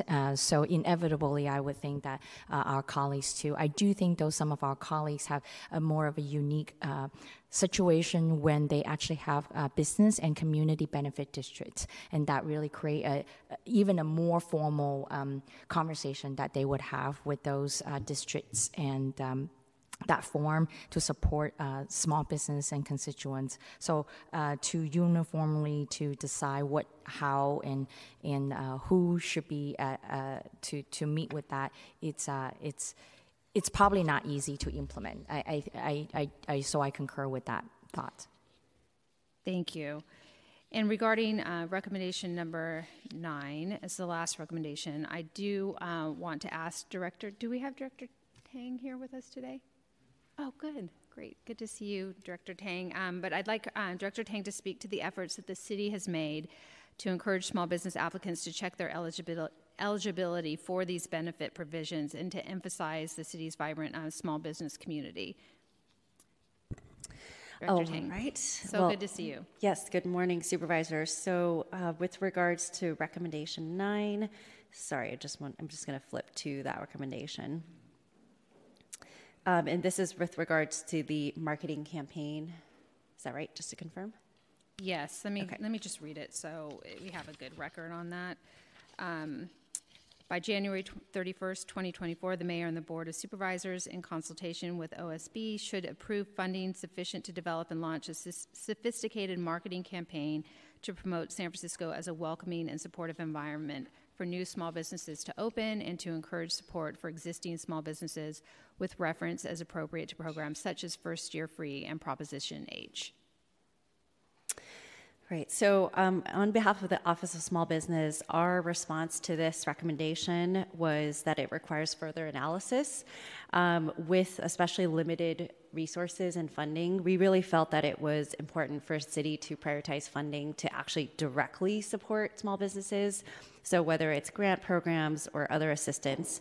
Um, so, we have really tried to leverage other uh, ways that, again, don't maybe cost additional city funding um, to um, help small businesses. So, for example, um, as has been talked about, the First Year Free program was an incredible investment that directly benefits businesses uh, just getting started. They're not generating any revenue yet, and then they are able to get their permit fees waived upfront, which is incredibly helpful. Um, another example is that we have partnered with um, SF TV, we have partnered with digital services um, to launch campaigns uh, to support um, and really promote and attract um, San Francisco as a place where you should start a business and also to support the existing businesses. Um, and we have done these promotional uh, videos, again, using city resources that don't require additional funding.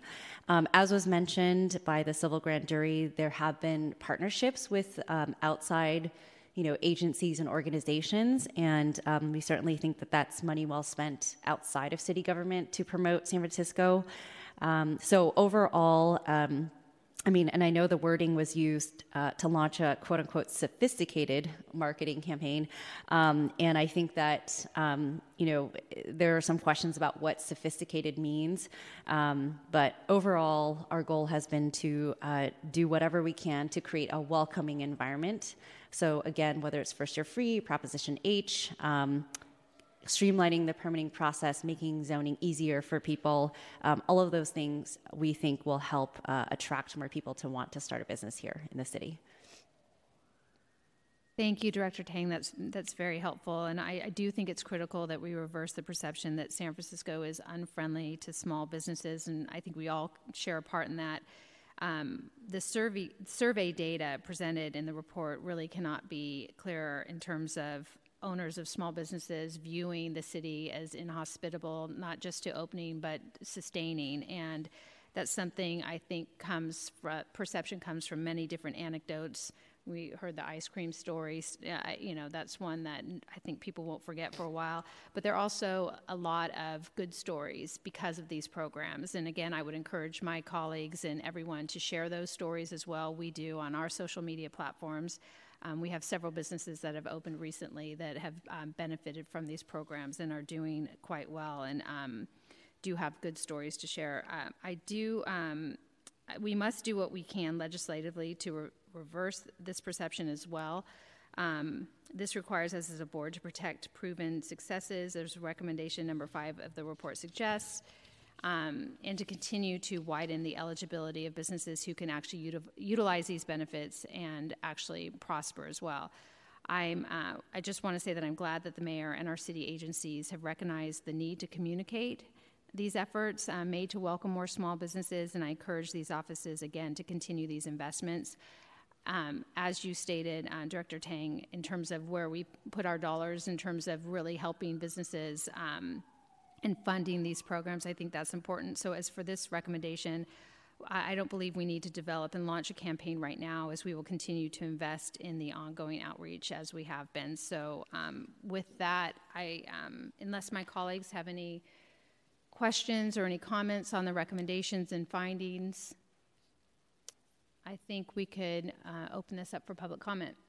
Thank you, Madam Vice Chair. Members of the public who wish to speak to this item, please line up along the curtain wall to your right. Each speaker will be granted two minutes. The first speaker may approach the podium. Madam Vice Chair, there are no speakers to this item. Thank you. I think all our small businesses are, they're probably all working. So, um, uh, Supervisor Engardio, did you? Oh, you were just moving your microphone. Um, great. Okay, so let me put my glasses back on. Pardon me, Chair. Yes. If I may, uh, Nick Menard from the Budget Legislative Analyst Office. Um, I think because there have there are there's a resolution before you uh, on this item that memorializes the board's responses to the findings and recommendations. Typically, um, it's the practice of this committee to read them word for word. I'm I'm go- I'm getting Oh, there. okay, pardon me. Yeah, I was just about ready to close public comment, and then um, I will read that first, and then I will close public comment. But thank you.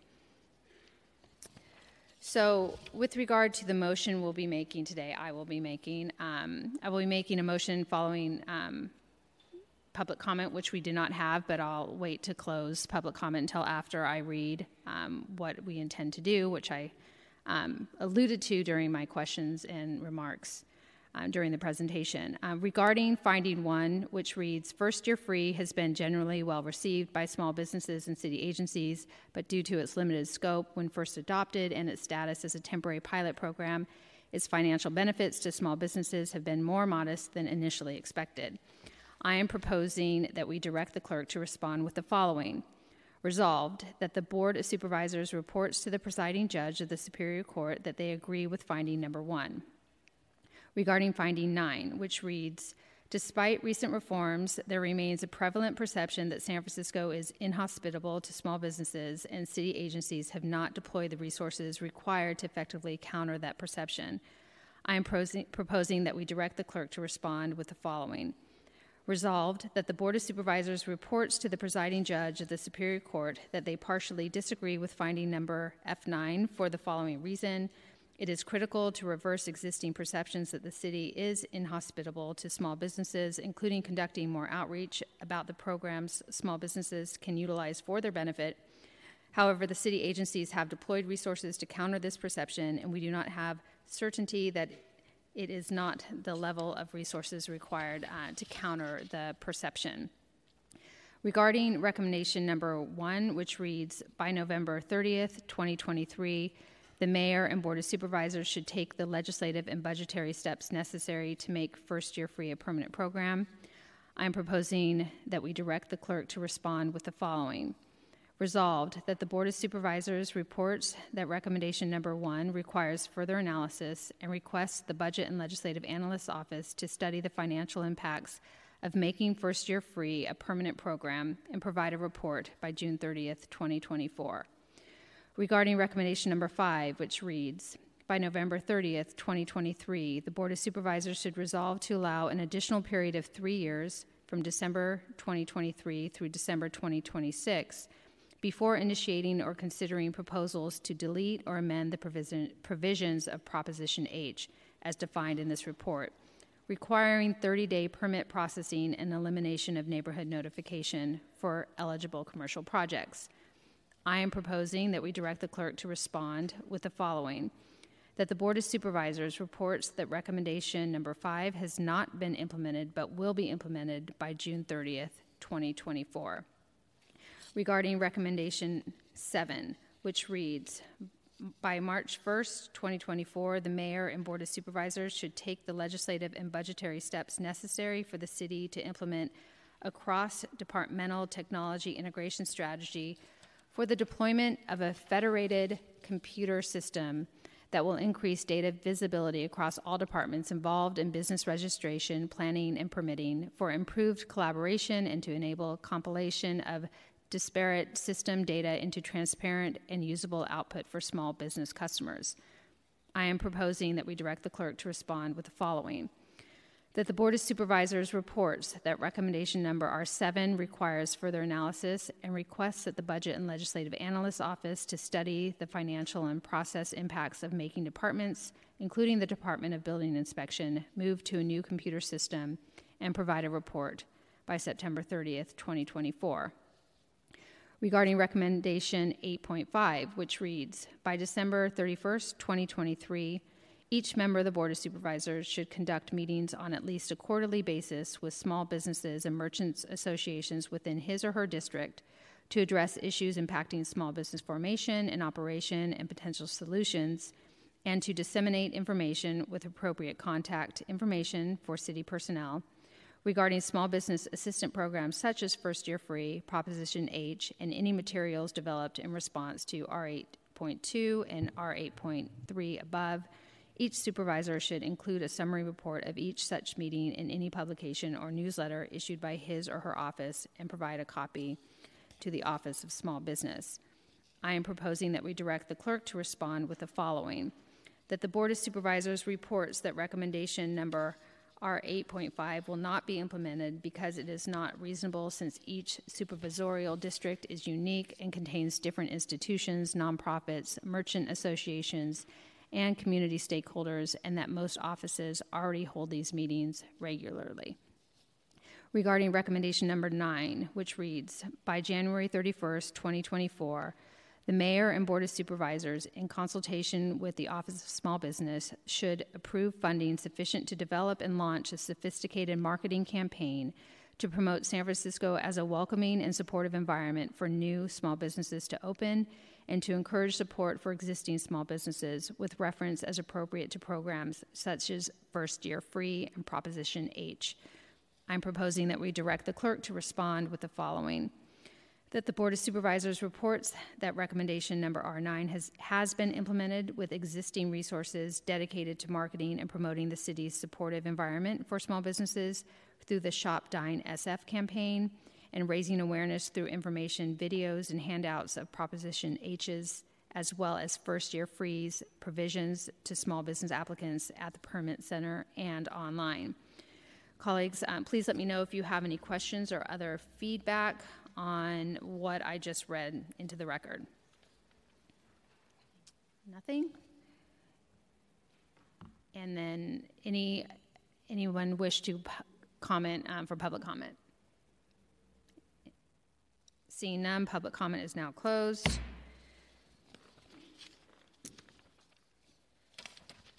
Madam Clerk, on my motion to, to direct the clerk to prepare the response as aye described and for the response to the full board with recommendation as a committee report, please call the roll. Member Chan? Chan, aye. Member Engardio?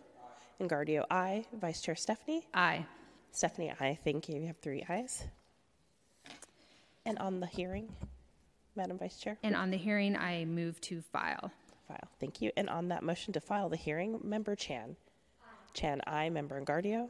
Engardio, aye. Vice Chair Stefani. Aye. Stefani, aye. You have three ayes. Thank you, Madam Clerk. Will you please call item seven? Yes, item number seven is a hearing to review the economic impact, potential tax revenue loss, and city budget consequence of downtown business closures and requesting the controller to report. Thank you.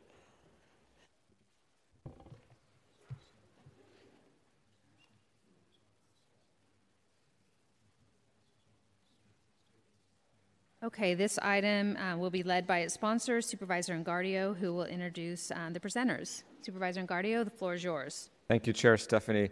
Colleagues, we need to understand the economic impacts and budget consequences from downtown business closures. As a West Side supervisor, I represent the Great Sunset District. It ends at the ocean, and we are the furthest point from downtown. There's a reason for the old joke that in the city and county of San Francisco, the sunset is the county. We're known as San Francisco's original suburb, and while many of the city's commercial corridors are struggling, many of our neighborhoods are thriving. The New York Times recently featured all the great things happening in the sunset, like the activities on the Great Highway when it's open to pedestrians on weekends, and the 10,000 people who showed up to our new Sunset Night Market. The article said, quote, "The outer sunset has flourished while downtown struggles." I also want to acknowledge my West Side colleague who represents the outer Richmond neighborhood, also near the ocean and far from downtown. It was listed on Time Out's 40 coolest neighborhoods in the world for 2023. And I agree, the West Side is cool. Yet our downtown has not been as fortunate as we emerge from the pandemic. Hundreds of brick and mortar businesses have shuttered their doors, office towers have cleared out. Many asked, What's the point of downtown anymore? While I believe the future of San Francisco runs through our neighborhoods like the sunset, we must acknowledge that downtown still matters very much. Downtown generates nearly three quarters of San Francisco's GDP. The majority of our business and commercial tax revenues come from downtown. These funds pay for affordable housing, our parks and recreation, streets and infrastructure, and basic city services in our neighborhoods. And our neighborhoods are more connected to downtown than we think. Nearly 30% of San Francisco's workers across the city are employed downtown. When downtown struggles, our community struggle. I know evolving consumer purchasing habits and structural changes in retail forecast the imminent change to our downtown retail districts. With the shift to remote work, our downtown was overdue for a seismic rebalance. We have an immense opportunity in front of us downtown could transition into a 24 hour mixed use and active neighborhood supported, by transit and surrounded by culture and entertainment opportunities. San Francisco needs to foster this transition with every tool we have available. We need to continue to bring foot traffic and life to our streets with short term activations of empty storefronts and events in the street. We need to continue reforms to facilitate the adaptation and reuse of underutilized commercial space. We also need to take a hard look at our business and commercial tax structure. If an entrepreneur or an artisan has a good idea, City Hall needs to roll out the red carpet and cut the red tape so that idea can flourish. When downtown thrives, the rest of San Francisco thrives. Before we hear from the Controller's Office and the Office of Economic and Workforce Development, I want to acknowledge the work to date from Mayor Breed, President Peskin, and Supervisor Mandelman who are working with the treasurer, controller, and chief economist to conduct outreach with the business community and other stakeholders to develop specific tax reform recommendations. Much, much of this work builds upon efforts by my colleagues, including Chair Stefani's leadership, to understand the impact of remote work on commercial property and tax revenue in San Francisco. So, with that, I want to welcome Ted Egan, who is our chief economist at the Controller's Office. He's here to present his analysis of downtown business closures and the impact this is having on our city's economy. Welcome, Mr. Egan. Thank you very much, uh, Supervisor Engardio. Uh, Ted Egan from the Controller's Office. Um, what I have to share with uh, the committee um, this afternoon is some statistics that our office has, has produced on the changes in downtown business um, since the pandemic. And what we're drawing this data from is our database of sales tax remission. Uh, we know we have information on every business that remits sales tax within San Francisco, including their location and whether or not they were actually open and remitting sales tax in a given quarter. So before I get started with the trends, I just want to I'm going to share some information on zip codes, and I just want to let people know how we're defining zip, uh, downtown for the purpose of this analysis. It's the zip codes 94102, 94103, 94104, 94105, 94108, and 94111. Um, the first point I will make, or the first uh, fact that stands out from the data, is that when we look at the total number of businesses that are remitting sales tax, I'll try to make this as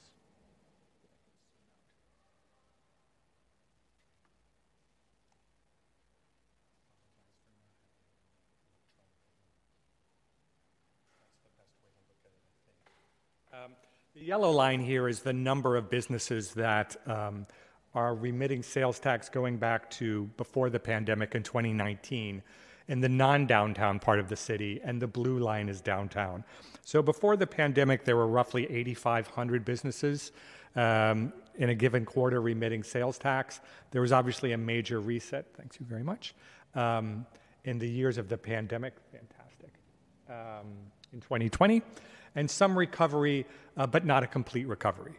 Uh, so, for example, downtown, there were 4,000 businesses before the pandemic. There are around 3,200 now, and it's been fairly steady. So, that's roughly a, a 20% drop in the number of businesses that are active in a given quarter in downtown. There hasn't been a recovery in the rest of the city considered as a whole either, but the recovery's been stronger, about 90% of the number of businesses that we saw before. So essentially, these businesses, and this is not a reflection of the whole economy, but it's generally small businesses in the retail, uh, business to business, restaurant sectors, the type of companies that pay sales tax. Heavily concentrated in downtown, but the downtown recovery has been, has been weak. Even within downtown, the recovery has been uneven. In the 94102, 94103, uh, which are sort of the southern and western part of those areas that I showed you earlier. Uh, and also in 94108, the recovery has been better at about 85%. In 94104, it's only 68%. 94111, uh, 73%. So essentially, the more the district is relying, I think, straight on offices, the slower the recovery has been. I think this is very closely tied to remote work. There's been a difference as well in the types of industries in terms of the recovery. Uh, this is a, a look at uh, retail specific establishments. These are general consumer merchandise stores, apparel stores, shoe stores, etc., but not all of the other types of businesses that sell sales tax. The recovery here has been pretty weak. It's been weak for both downtown and the rest of the city. Here, everything is benchmarked to the middle of 2018. That's the 100% number. So you can see that the most recent data we have is about a 90% recovery for the rest of, of uh, the city and about uh, less than 80% recovery for retail downtown. The situation for restaurants is a bit better. Um, here, the purple line is the number of restaurants remitting sales tax, both in downtown and in the rest of the city. We actually have more restaurants outside of downtown than we did outside of downtown before the pandemic or, or in 2018. So that sector has pretty much fully recovered. But downtown restaurants have not recovered. They're doing better than retail. They're around 90% of normal. Uh, and that's something we see when we look at the sales tax um, recovery to the actual dollars that are spent. Uh, the sales tax spending has done better for restaurants than other parts of sales tax. Um, so, in a nutshell, we don't have data specifically from the sales tax information on business closures. Um, and closures are important, but and that's one certainly dynamic of what's going on downtown since the start of the pandemic. But we've also had fairly weak levels of business formation. So businesses close and new businesses aren't starting. And that accounts for the relatively low level of recovery, particularly in downtown um, uh, for, for these types of businesses. Um, I think the primary drivers for that are the things we've been talking about in relation to downtown for a few years now remote work, the office vacancy is still quite high. It's having depressing effects still on the tourism industry, and the lack of office workers, the relatively low numbers of tourists, is, is suppressing the demand for those types of businesses. So I think that's the view of downtown, at least from the uh, sales tax point of view, and I'm happy to take any questions the committee has. Thank you for your presentation. Um, so, my opening question is simple but probably complex. In your opinion, does the doom loop exist? I don't think the doom loop exists right now. I think if it did, we would see lots more things trending down than we currently are. I mean, I think this first chart shows it rather well. It's a, it's a weak recovery. It's not like the number of businesses, either downtown or in the rest of the city, is falling off a cliff. It just isn't growing very fast. Uh, that's also a problem. It's certainly a problem, but it's not the problem that sort of the doom loop people are pointing to. Now, that's not to say that we couldn't enter a downward spiral at some point in the future. There are a number of ways I think things could go off the rail in the years to come, but I certainly don't think we're in one now. Got it. Uh, so, from what I understand, the five biggest tech companies are paying about a quarter of the business taxes collected by the city. Uh, and if they're all located downtown, can you tell us why this matters, especially if gross receipts taxes are collected partially based on where the work is performed? Um, well, it matters for a number of reasons. Uh, one of which is the average payment of those five companies in business tax of the city is quite high. It's about $70 million a year. And uh, we did some competitiveness analysis of the city's relative tax, you know, liabilities compared to other potential locations in the Bay Area for big employers. And, and companies are paying anywhere from 20 times more to 100 times more than that, what they would pay at a city in the South Bay. So, so uh, it's a citywide concern that our, you know, business tax revenue, $340 million, is coming um, from a handful of companies that would save a lot more being somewhere else. So that's one of the uh, challenges that our business tax reform process is aiming to address. Uh, what does it matter for uh, residents and neighborhoods?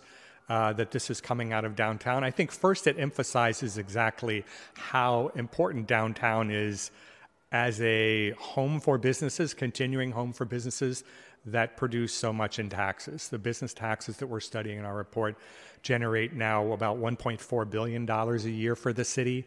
Uh, when we first passed the gross receipts tax a little over 10 years ago, it was 400 million. So we've seen more than a tripling of business tax revenue in that in that time that, that is largely spent uh, through the city's general fund. Supervisor, you've already mentioned that uh, at least 30% of residents across the city work in downtown. The, really, the closer you are to downtown, the more likely you are to work in downtown. But in no census tract in the city are people working less than less than 30% working downtown. So it's a major source of job opportunities, and that continues to be true in this era of remote work. Remote work isn't really turning into remote work, it's turning into just less time in the office.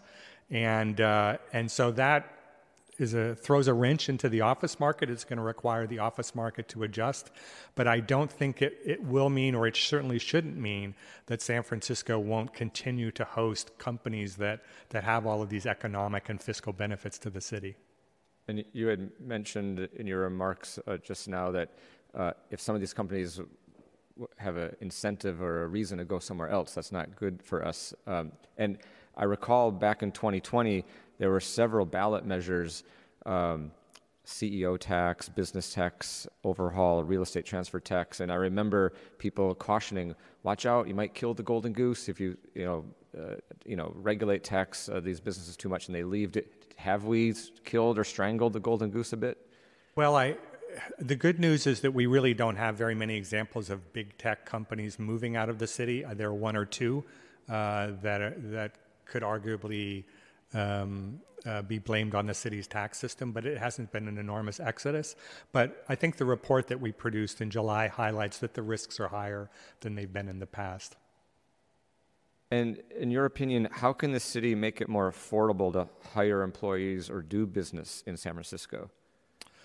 Uh, well, it is more affordable than it used to be because San Francisco housing prices have come down quite a bit. Uh, before the pandemic, a condo in San Francisco was six times the national average. Now it's less than four times the national average. So that is just Again, it's an adjustment to remote work and it's tied up in some of the demographic changes that we've seen in the city. But in terms of factors the cities can control, the city has a tremendous influence on the supply side of housing and, and permitting and zoning that allows how much housing could be built. And those are always policy levers the city could adjust to increase the housing supply. And when it comes to investing in town, in downtown, are there folks that we want to attract, or who is, or who who is investing in downtown, and in what ways, or or, or who do we need to go out and recruit? Uh, well, it depends what you mean by investing. Uh, companies that sign leases and take office space in the city are certainly making an investment in the city. And we've already talked about the fiscal benefits that they bring and the job opportunities and other indirect benefits of that.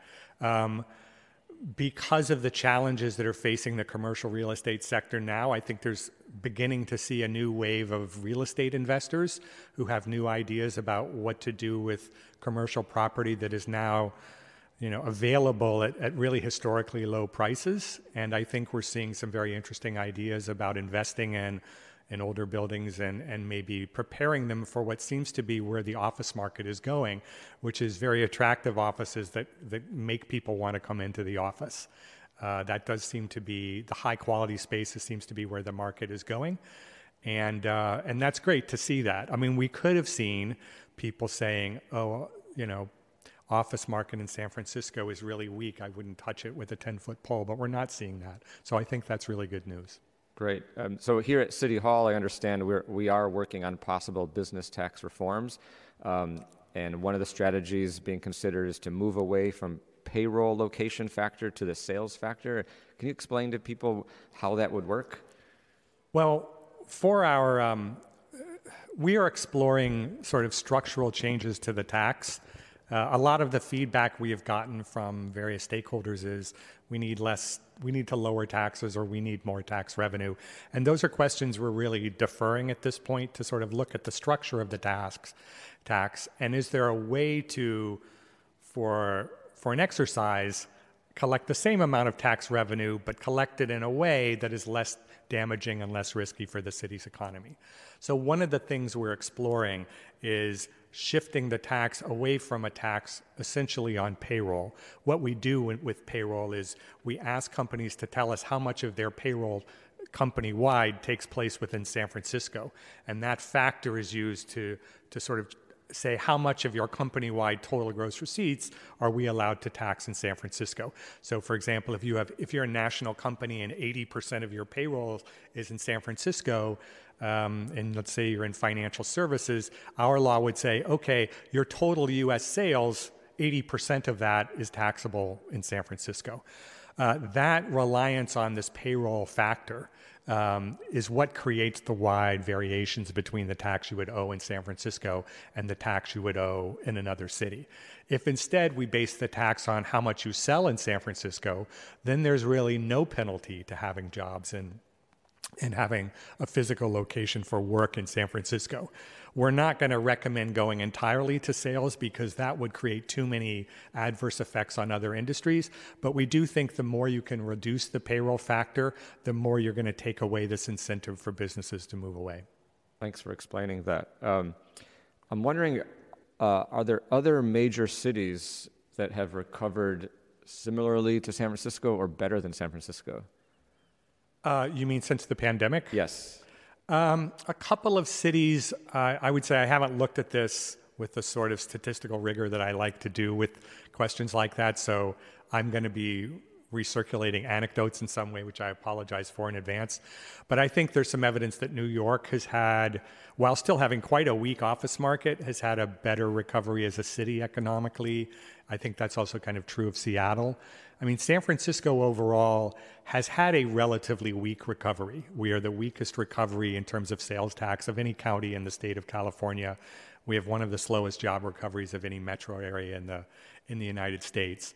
Um, but there are cities where it's a combination, I think, of a shorter commute and uh, other economic activities downtown that have, you know, sort of balanced their reliance on the office sector that has have given them a faster recovery.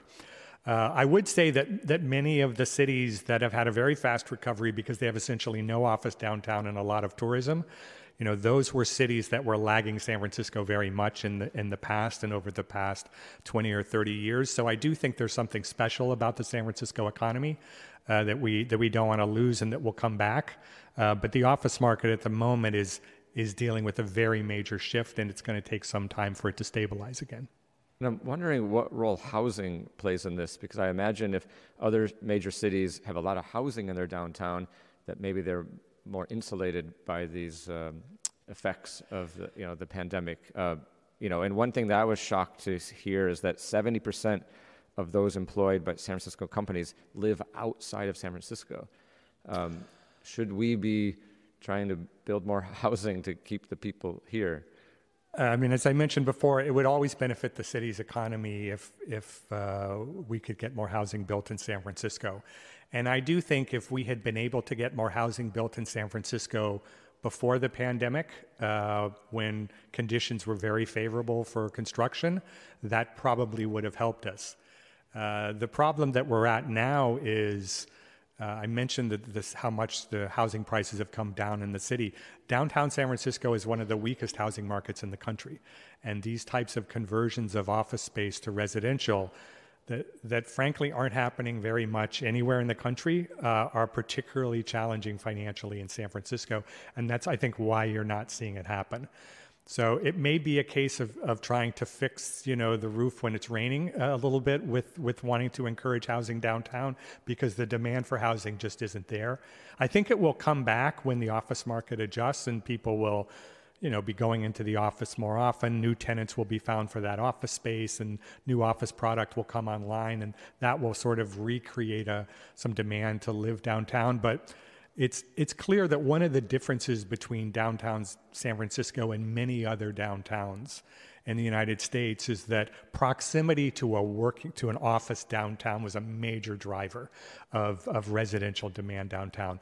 Um, I mentioned the 30% plus of workers who um, who work downtown. For the downtown housing, it's more like 60 or 70 percent.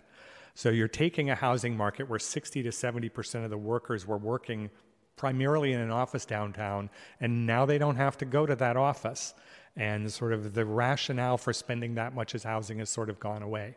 Um, and so I think that's the challenge of housing downtown at the moment. It's almost too closely linked to the office market to sort of break free of it. And what about housing in other parts of the city, like the west side? If we built more housing on the west side, would that help uh, things? I continue to think that there are lots of opportunities to develop housing all across the city, and there are a lot of uh, rules the city has that could be relaxed to encourage housing development, and even about, in this environment. Yeah, and about the um, the down, you mentioned the office conversion. Can you explain a little bit why it's not penciling out? Why there's so few uh, applications to convert office buildings to residential? Well, I think there are a number of reasons. I mean, one of the reasons that people are learning about a lot as they dig into it is that it's very building specific. I mean, there are a lot of buildings that I mean, nobody wants a, a condo or an apartment that doesn't have a view, but a lot of people have offices that don't have a view. So, so that's a problem of what do you do with the space that doesn't have uh, uh, sunlight. Um, there are also challenges about individual uh, heating and air conditioning units and a number of other architectural challenges that make it relatively costly. I do think, though, that a major factor in San Francisco is that uh, you know, the housing market, the housing prices have come down a lot. Construction costs are very high. Um, and office buildings are not trading low enough uh, to be attractive to a housing developer. And the people who are buying office buildings now, even at this very reduced price, are, are largely office investors. Uh, so I think that's the reason. It's just, it's simply not the highest and best use, and it's not where the market is going. Well, I appreciate your candid take on these questions. I'd like to turn it over to my colleagues, see if you have any additional questions. Good. All right, great. Well, thank you again, Mr. Egan, for your time today. It's really important the public hear what's going uh, on with our downtown. Um, you know, we need to understand the interconnectedness of all of this. Um, and reimagining downtown is not just a concern for the supervisors or the people who live and do business there. It's something we all have to have to work on and try to solve. So, thank you. Uh, so, on that note, I'd like to welcome Sarah Dennis Phillips from the Office of Economic and Workforce Development to speak about their response to the downtown economic situation. Good afternoon, Director Dennis Phillips. Good afternoon. Thank you, Supervisor Engardio. Thank you, Vice Chair Stefani and Supervisor Chan, for uh, letting us add our voice here as well. Um, I am joined by a number of my colleagues who work directly with businesses. Uh, Diana Ponce de Leon from our um, Community and Economic Development Division, Laurel Arvanitidis, who runs our Business Development Division, and of course, Katie. Well, Katie's left, but Katie was here. You got to hear from her before on our Office of Small Business. She's remote. Um, so we wanted to talk just a little bit about what we are hearing from that work, working directly with businesses. And just like Ted went through the difficulty of identifying business closures directly, right, and that we have to do it through uh, a little bit of anthropological work on sales data, um, we don't have direct data on why businesses are closing either. Um, can we bring up the next the slide? Next slide. Um, but we do talk to them, and, and, and the things that we hear, at first on the retail front, right? There has been a changing retail landscape for some time. Retail was already changing prior to COVID. Um, how people get their um, their goods that are not daily needs and not immediate needs um, certainly has changed with the advent of online retail. Um, and experimental retail was a thing popping up even then. Do, do people want to come to shop for their needs or for experience? We saw a real dramatic shift um, with that uh, during COVID. Um, and, I think that really hastened some of the changes we were going to see to the retail landscape over the next 10 years to a, to a two year change. Um, and then the impact of COVID itself on small business, particularly. Um, there was a decline in patrons due to reduced occupancy and lower foot traffic, obviously. And then on the hospitality front, there's been a decline in patrons due to reduced tourism, and that's been a big impact too, particularly given the extent that our tourism industry relied on Asian Pacific tourism. Um, on the office and professional service side, um, that's been talked about a lot. Remote work obviously is a factor. We were uniquely vulnerable to that among American cities, given the prevalence of tech um, and the adaptiveness of, of that overall sector to remote work. Um, and then there are the comparative challenges of doing business in the city that Ted already mentioned. Um, not just cost, um, but the safety and other challenges that just come with working in a big city. Um, and then cost of living obviously is an impact. And we hear that again and again from employers, all the way from the large business side to, of course, the small business side. Next slide. Um, so, what are we doing about it? Um, as you know, in February 2023, the mayor released her roadmap to San Francisco's recovery. Um, we did, uh, in August, we did a six month update of that to see where things are going, and we're going to take you through the details. But just as that roadmap relates to the topics we're discussing today, um, it is really focused on a number of things. We're focused on supporting the retail revolution overall, um, particularly supporting small businesses as they depend as they transition from 100% dependency on foot traffic to increasing revenues through e-commerce through increasing revenues by having multiple locations particularly in neighborhoods where they can see some of those businesses as well. Um, we're really focused on business uh, not only recruitment but retention because as we noted in the talk about the uh, business taxes if we lose companies that's a really big hit um, and we're working with the with companies day to day, trying to be a resource for them on the small business side and the big business side. Um, the business tax project that Ted discussed is is a big part of that, and I'd like to add on from the Office of Economic Development's perspective not only the structural change, so we're not over reliant on a few industries or burdening um, businesses based on uh, uh, employees that they have in San Francisco. It's also important that once we get through that structural process, we look at our comparative disadvantage. Um, we're, I, we are not afraid of losing businesses outside of California. I think the flight to Austin has has stopped, but we are fearful for our competitive disadvantage within the Bay Area, where people can still travel across county lines, um, and that's a concern for us. We're really focused on activations and events that can increase interest, foot traffic, and visits to downtown, making downtown a second neighborhood for people who live in the city um, and partnering with neighborhood quarters on that. And um, we're, we're coordinating um, strongly with our tourism partners. Uh, SF Travel, the Hotel Council, and our local CBDs are good partners in that as well.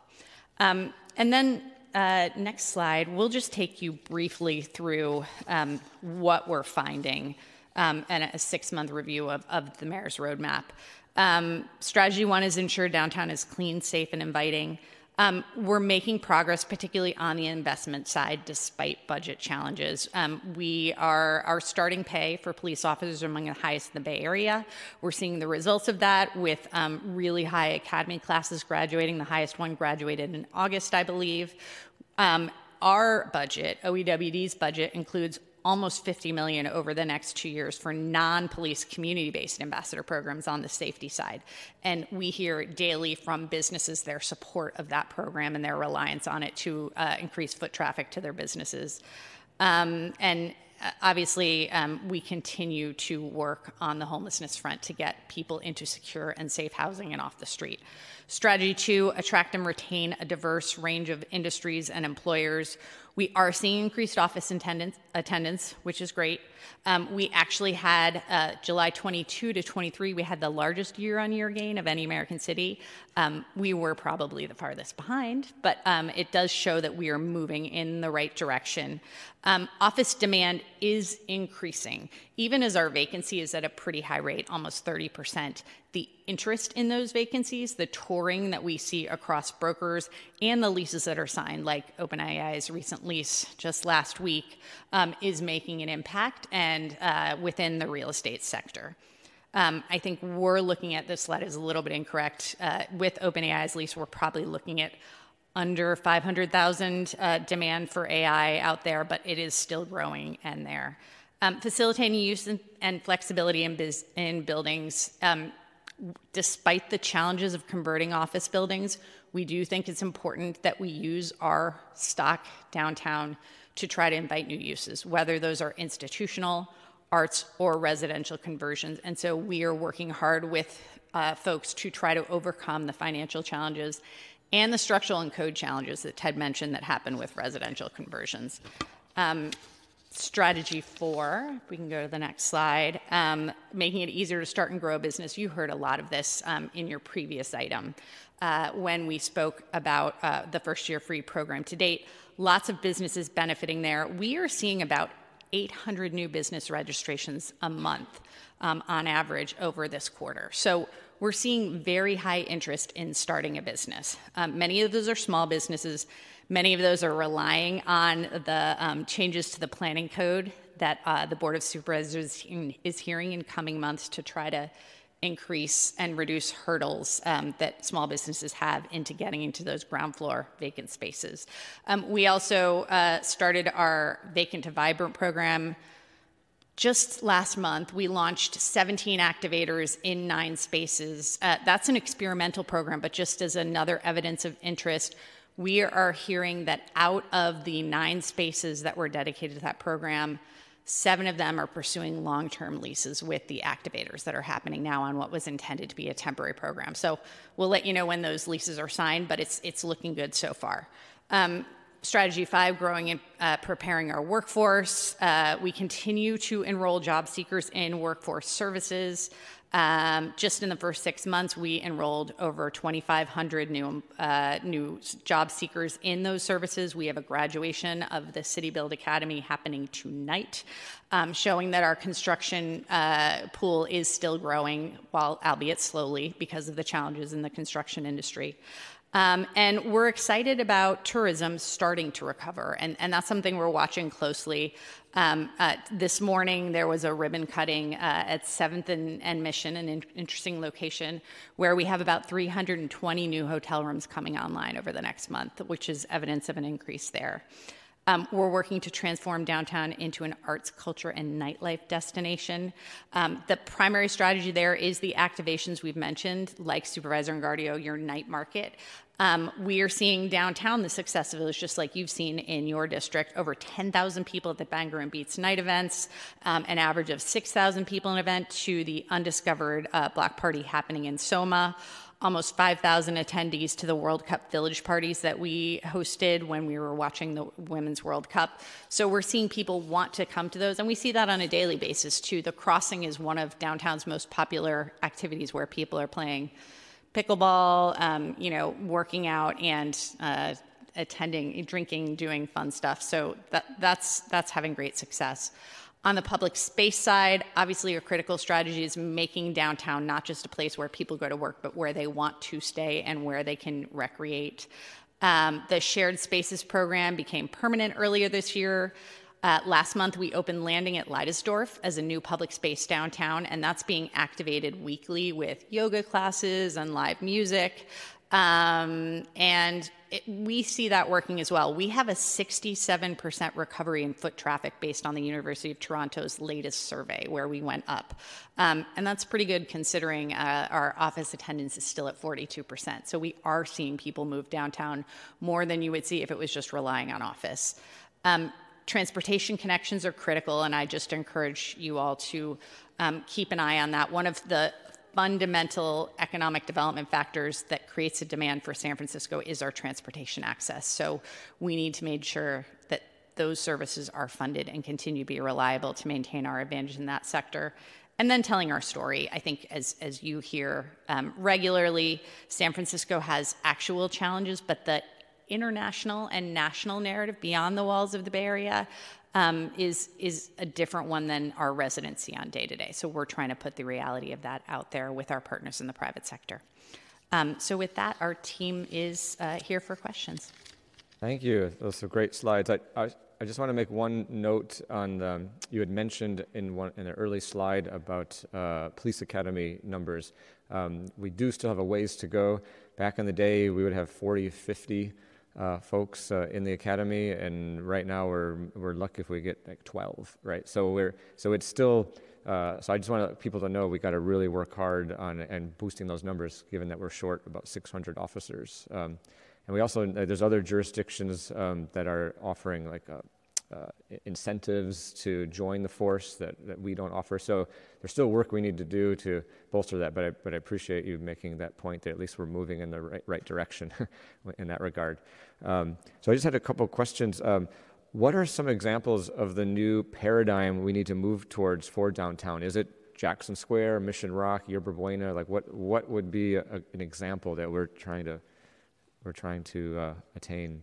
Mission Rock is a great example. I think, you know, even um, oddly, the East Cut is a very good example. The East Cut is an example of a neighborhood that I think, frankly, felt pretty sterile pre COVID with um, a lot of housing that didn't feel San Franciscan that that was that was new to the city, um, but that housing took the place of of where offices would be in the northern financial district. And if you go to the East Cut on a weeknight, um, in in you know particularly in the summer, you're seeing people coming out of offices, coming out of residential uses, uh, recreating at the crossing, going to bars and restaurants, and the mix that exists there in terms of land uses, not just dependent on office use, has really made a difference. Um, and you can see it when you cross Market Street. So uh, the big focus that we are looking at is making place, making downtown a place you want to be, not a place you have to be. Um, and and so that and and I think that parallels with our retail strategy as well.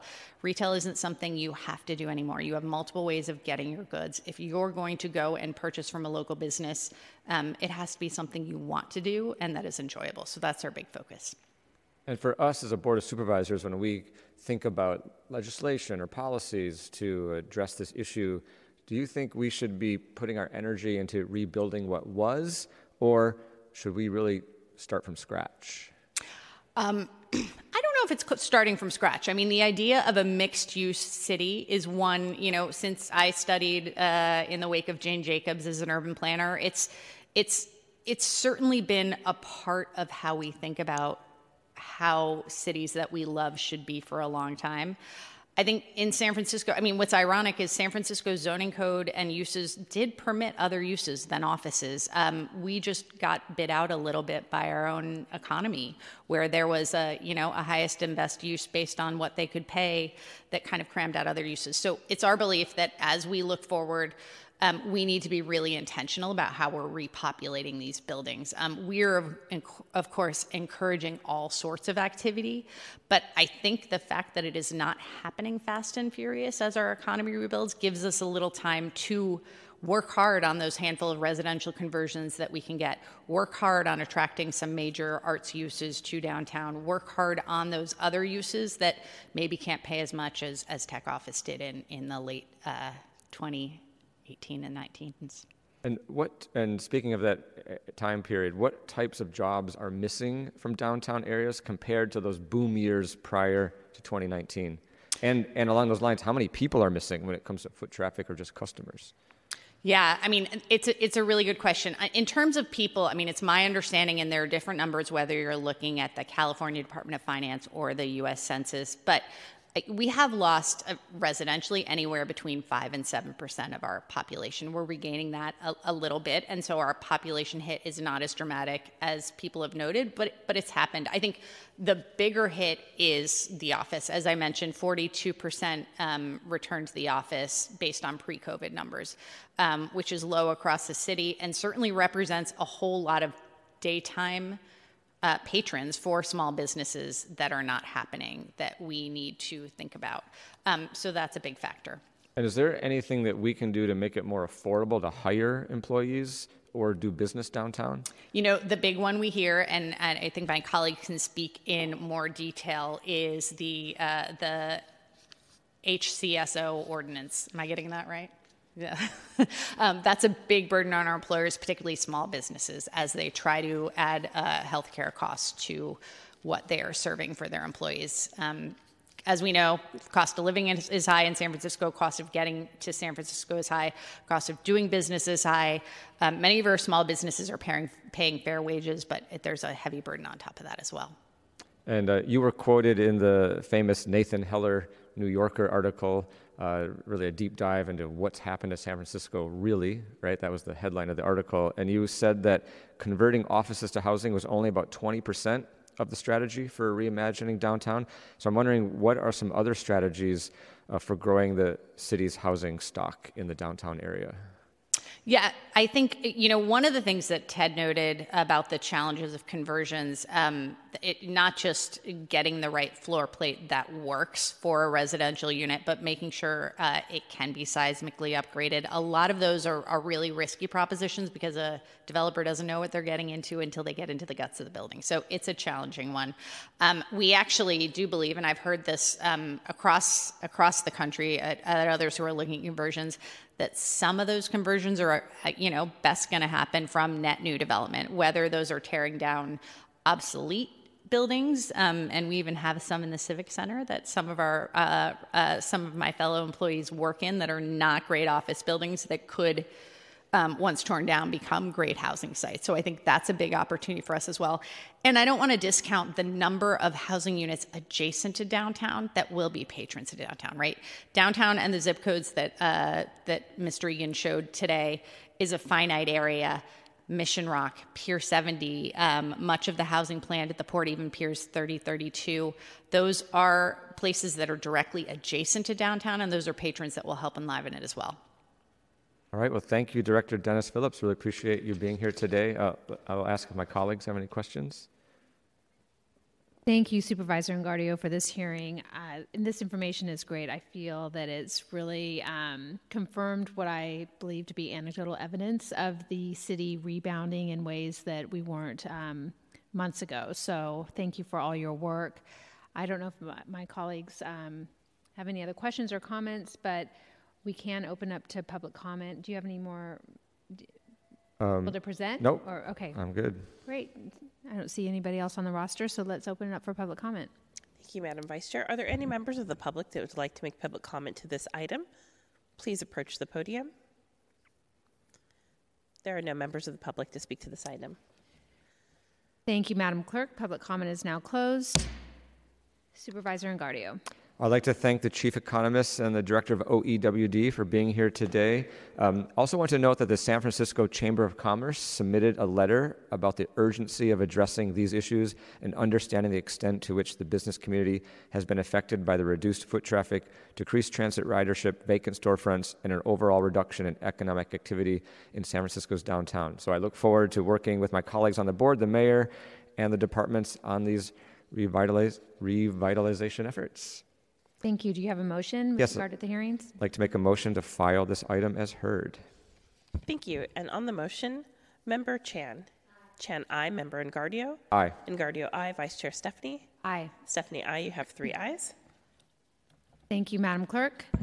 And before uh, I ask you if we have any other items, I know that we need to go back to item five. I need to move to rescind the um, vote on that. We need to keep that hearing open, I've been told, as we finalize our recommendations and respond to the grand jury report. So I'd like to move to rescind the vote, and then um, my next motion will be to um, continue that to the call of the chair. Thank you. And I can do that in one vote. On that, Member Chan. Aye. Chan, aye. Member Engardio. Engardio, aye. Vice Chair Stefani. Aye. Stefani, aye. You have three ayes. Thank you. Any further business? There's no further business. This meeting is adjourned. Thank you.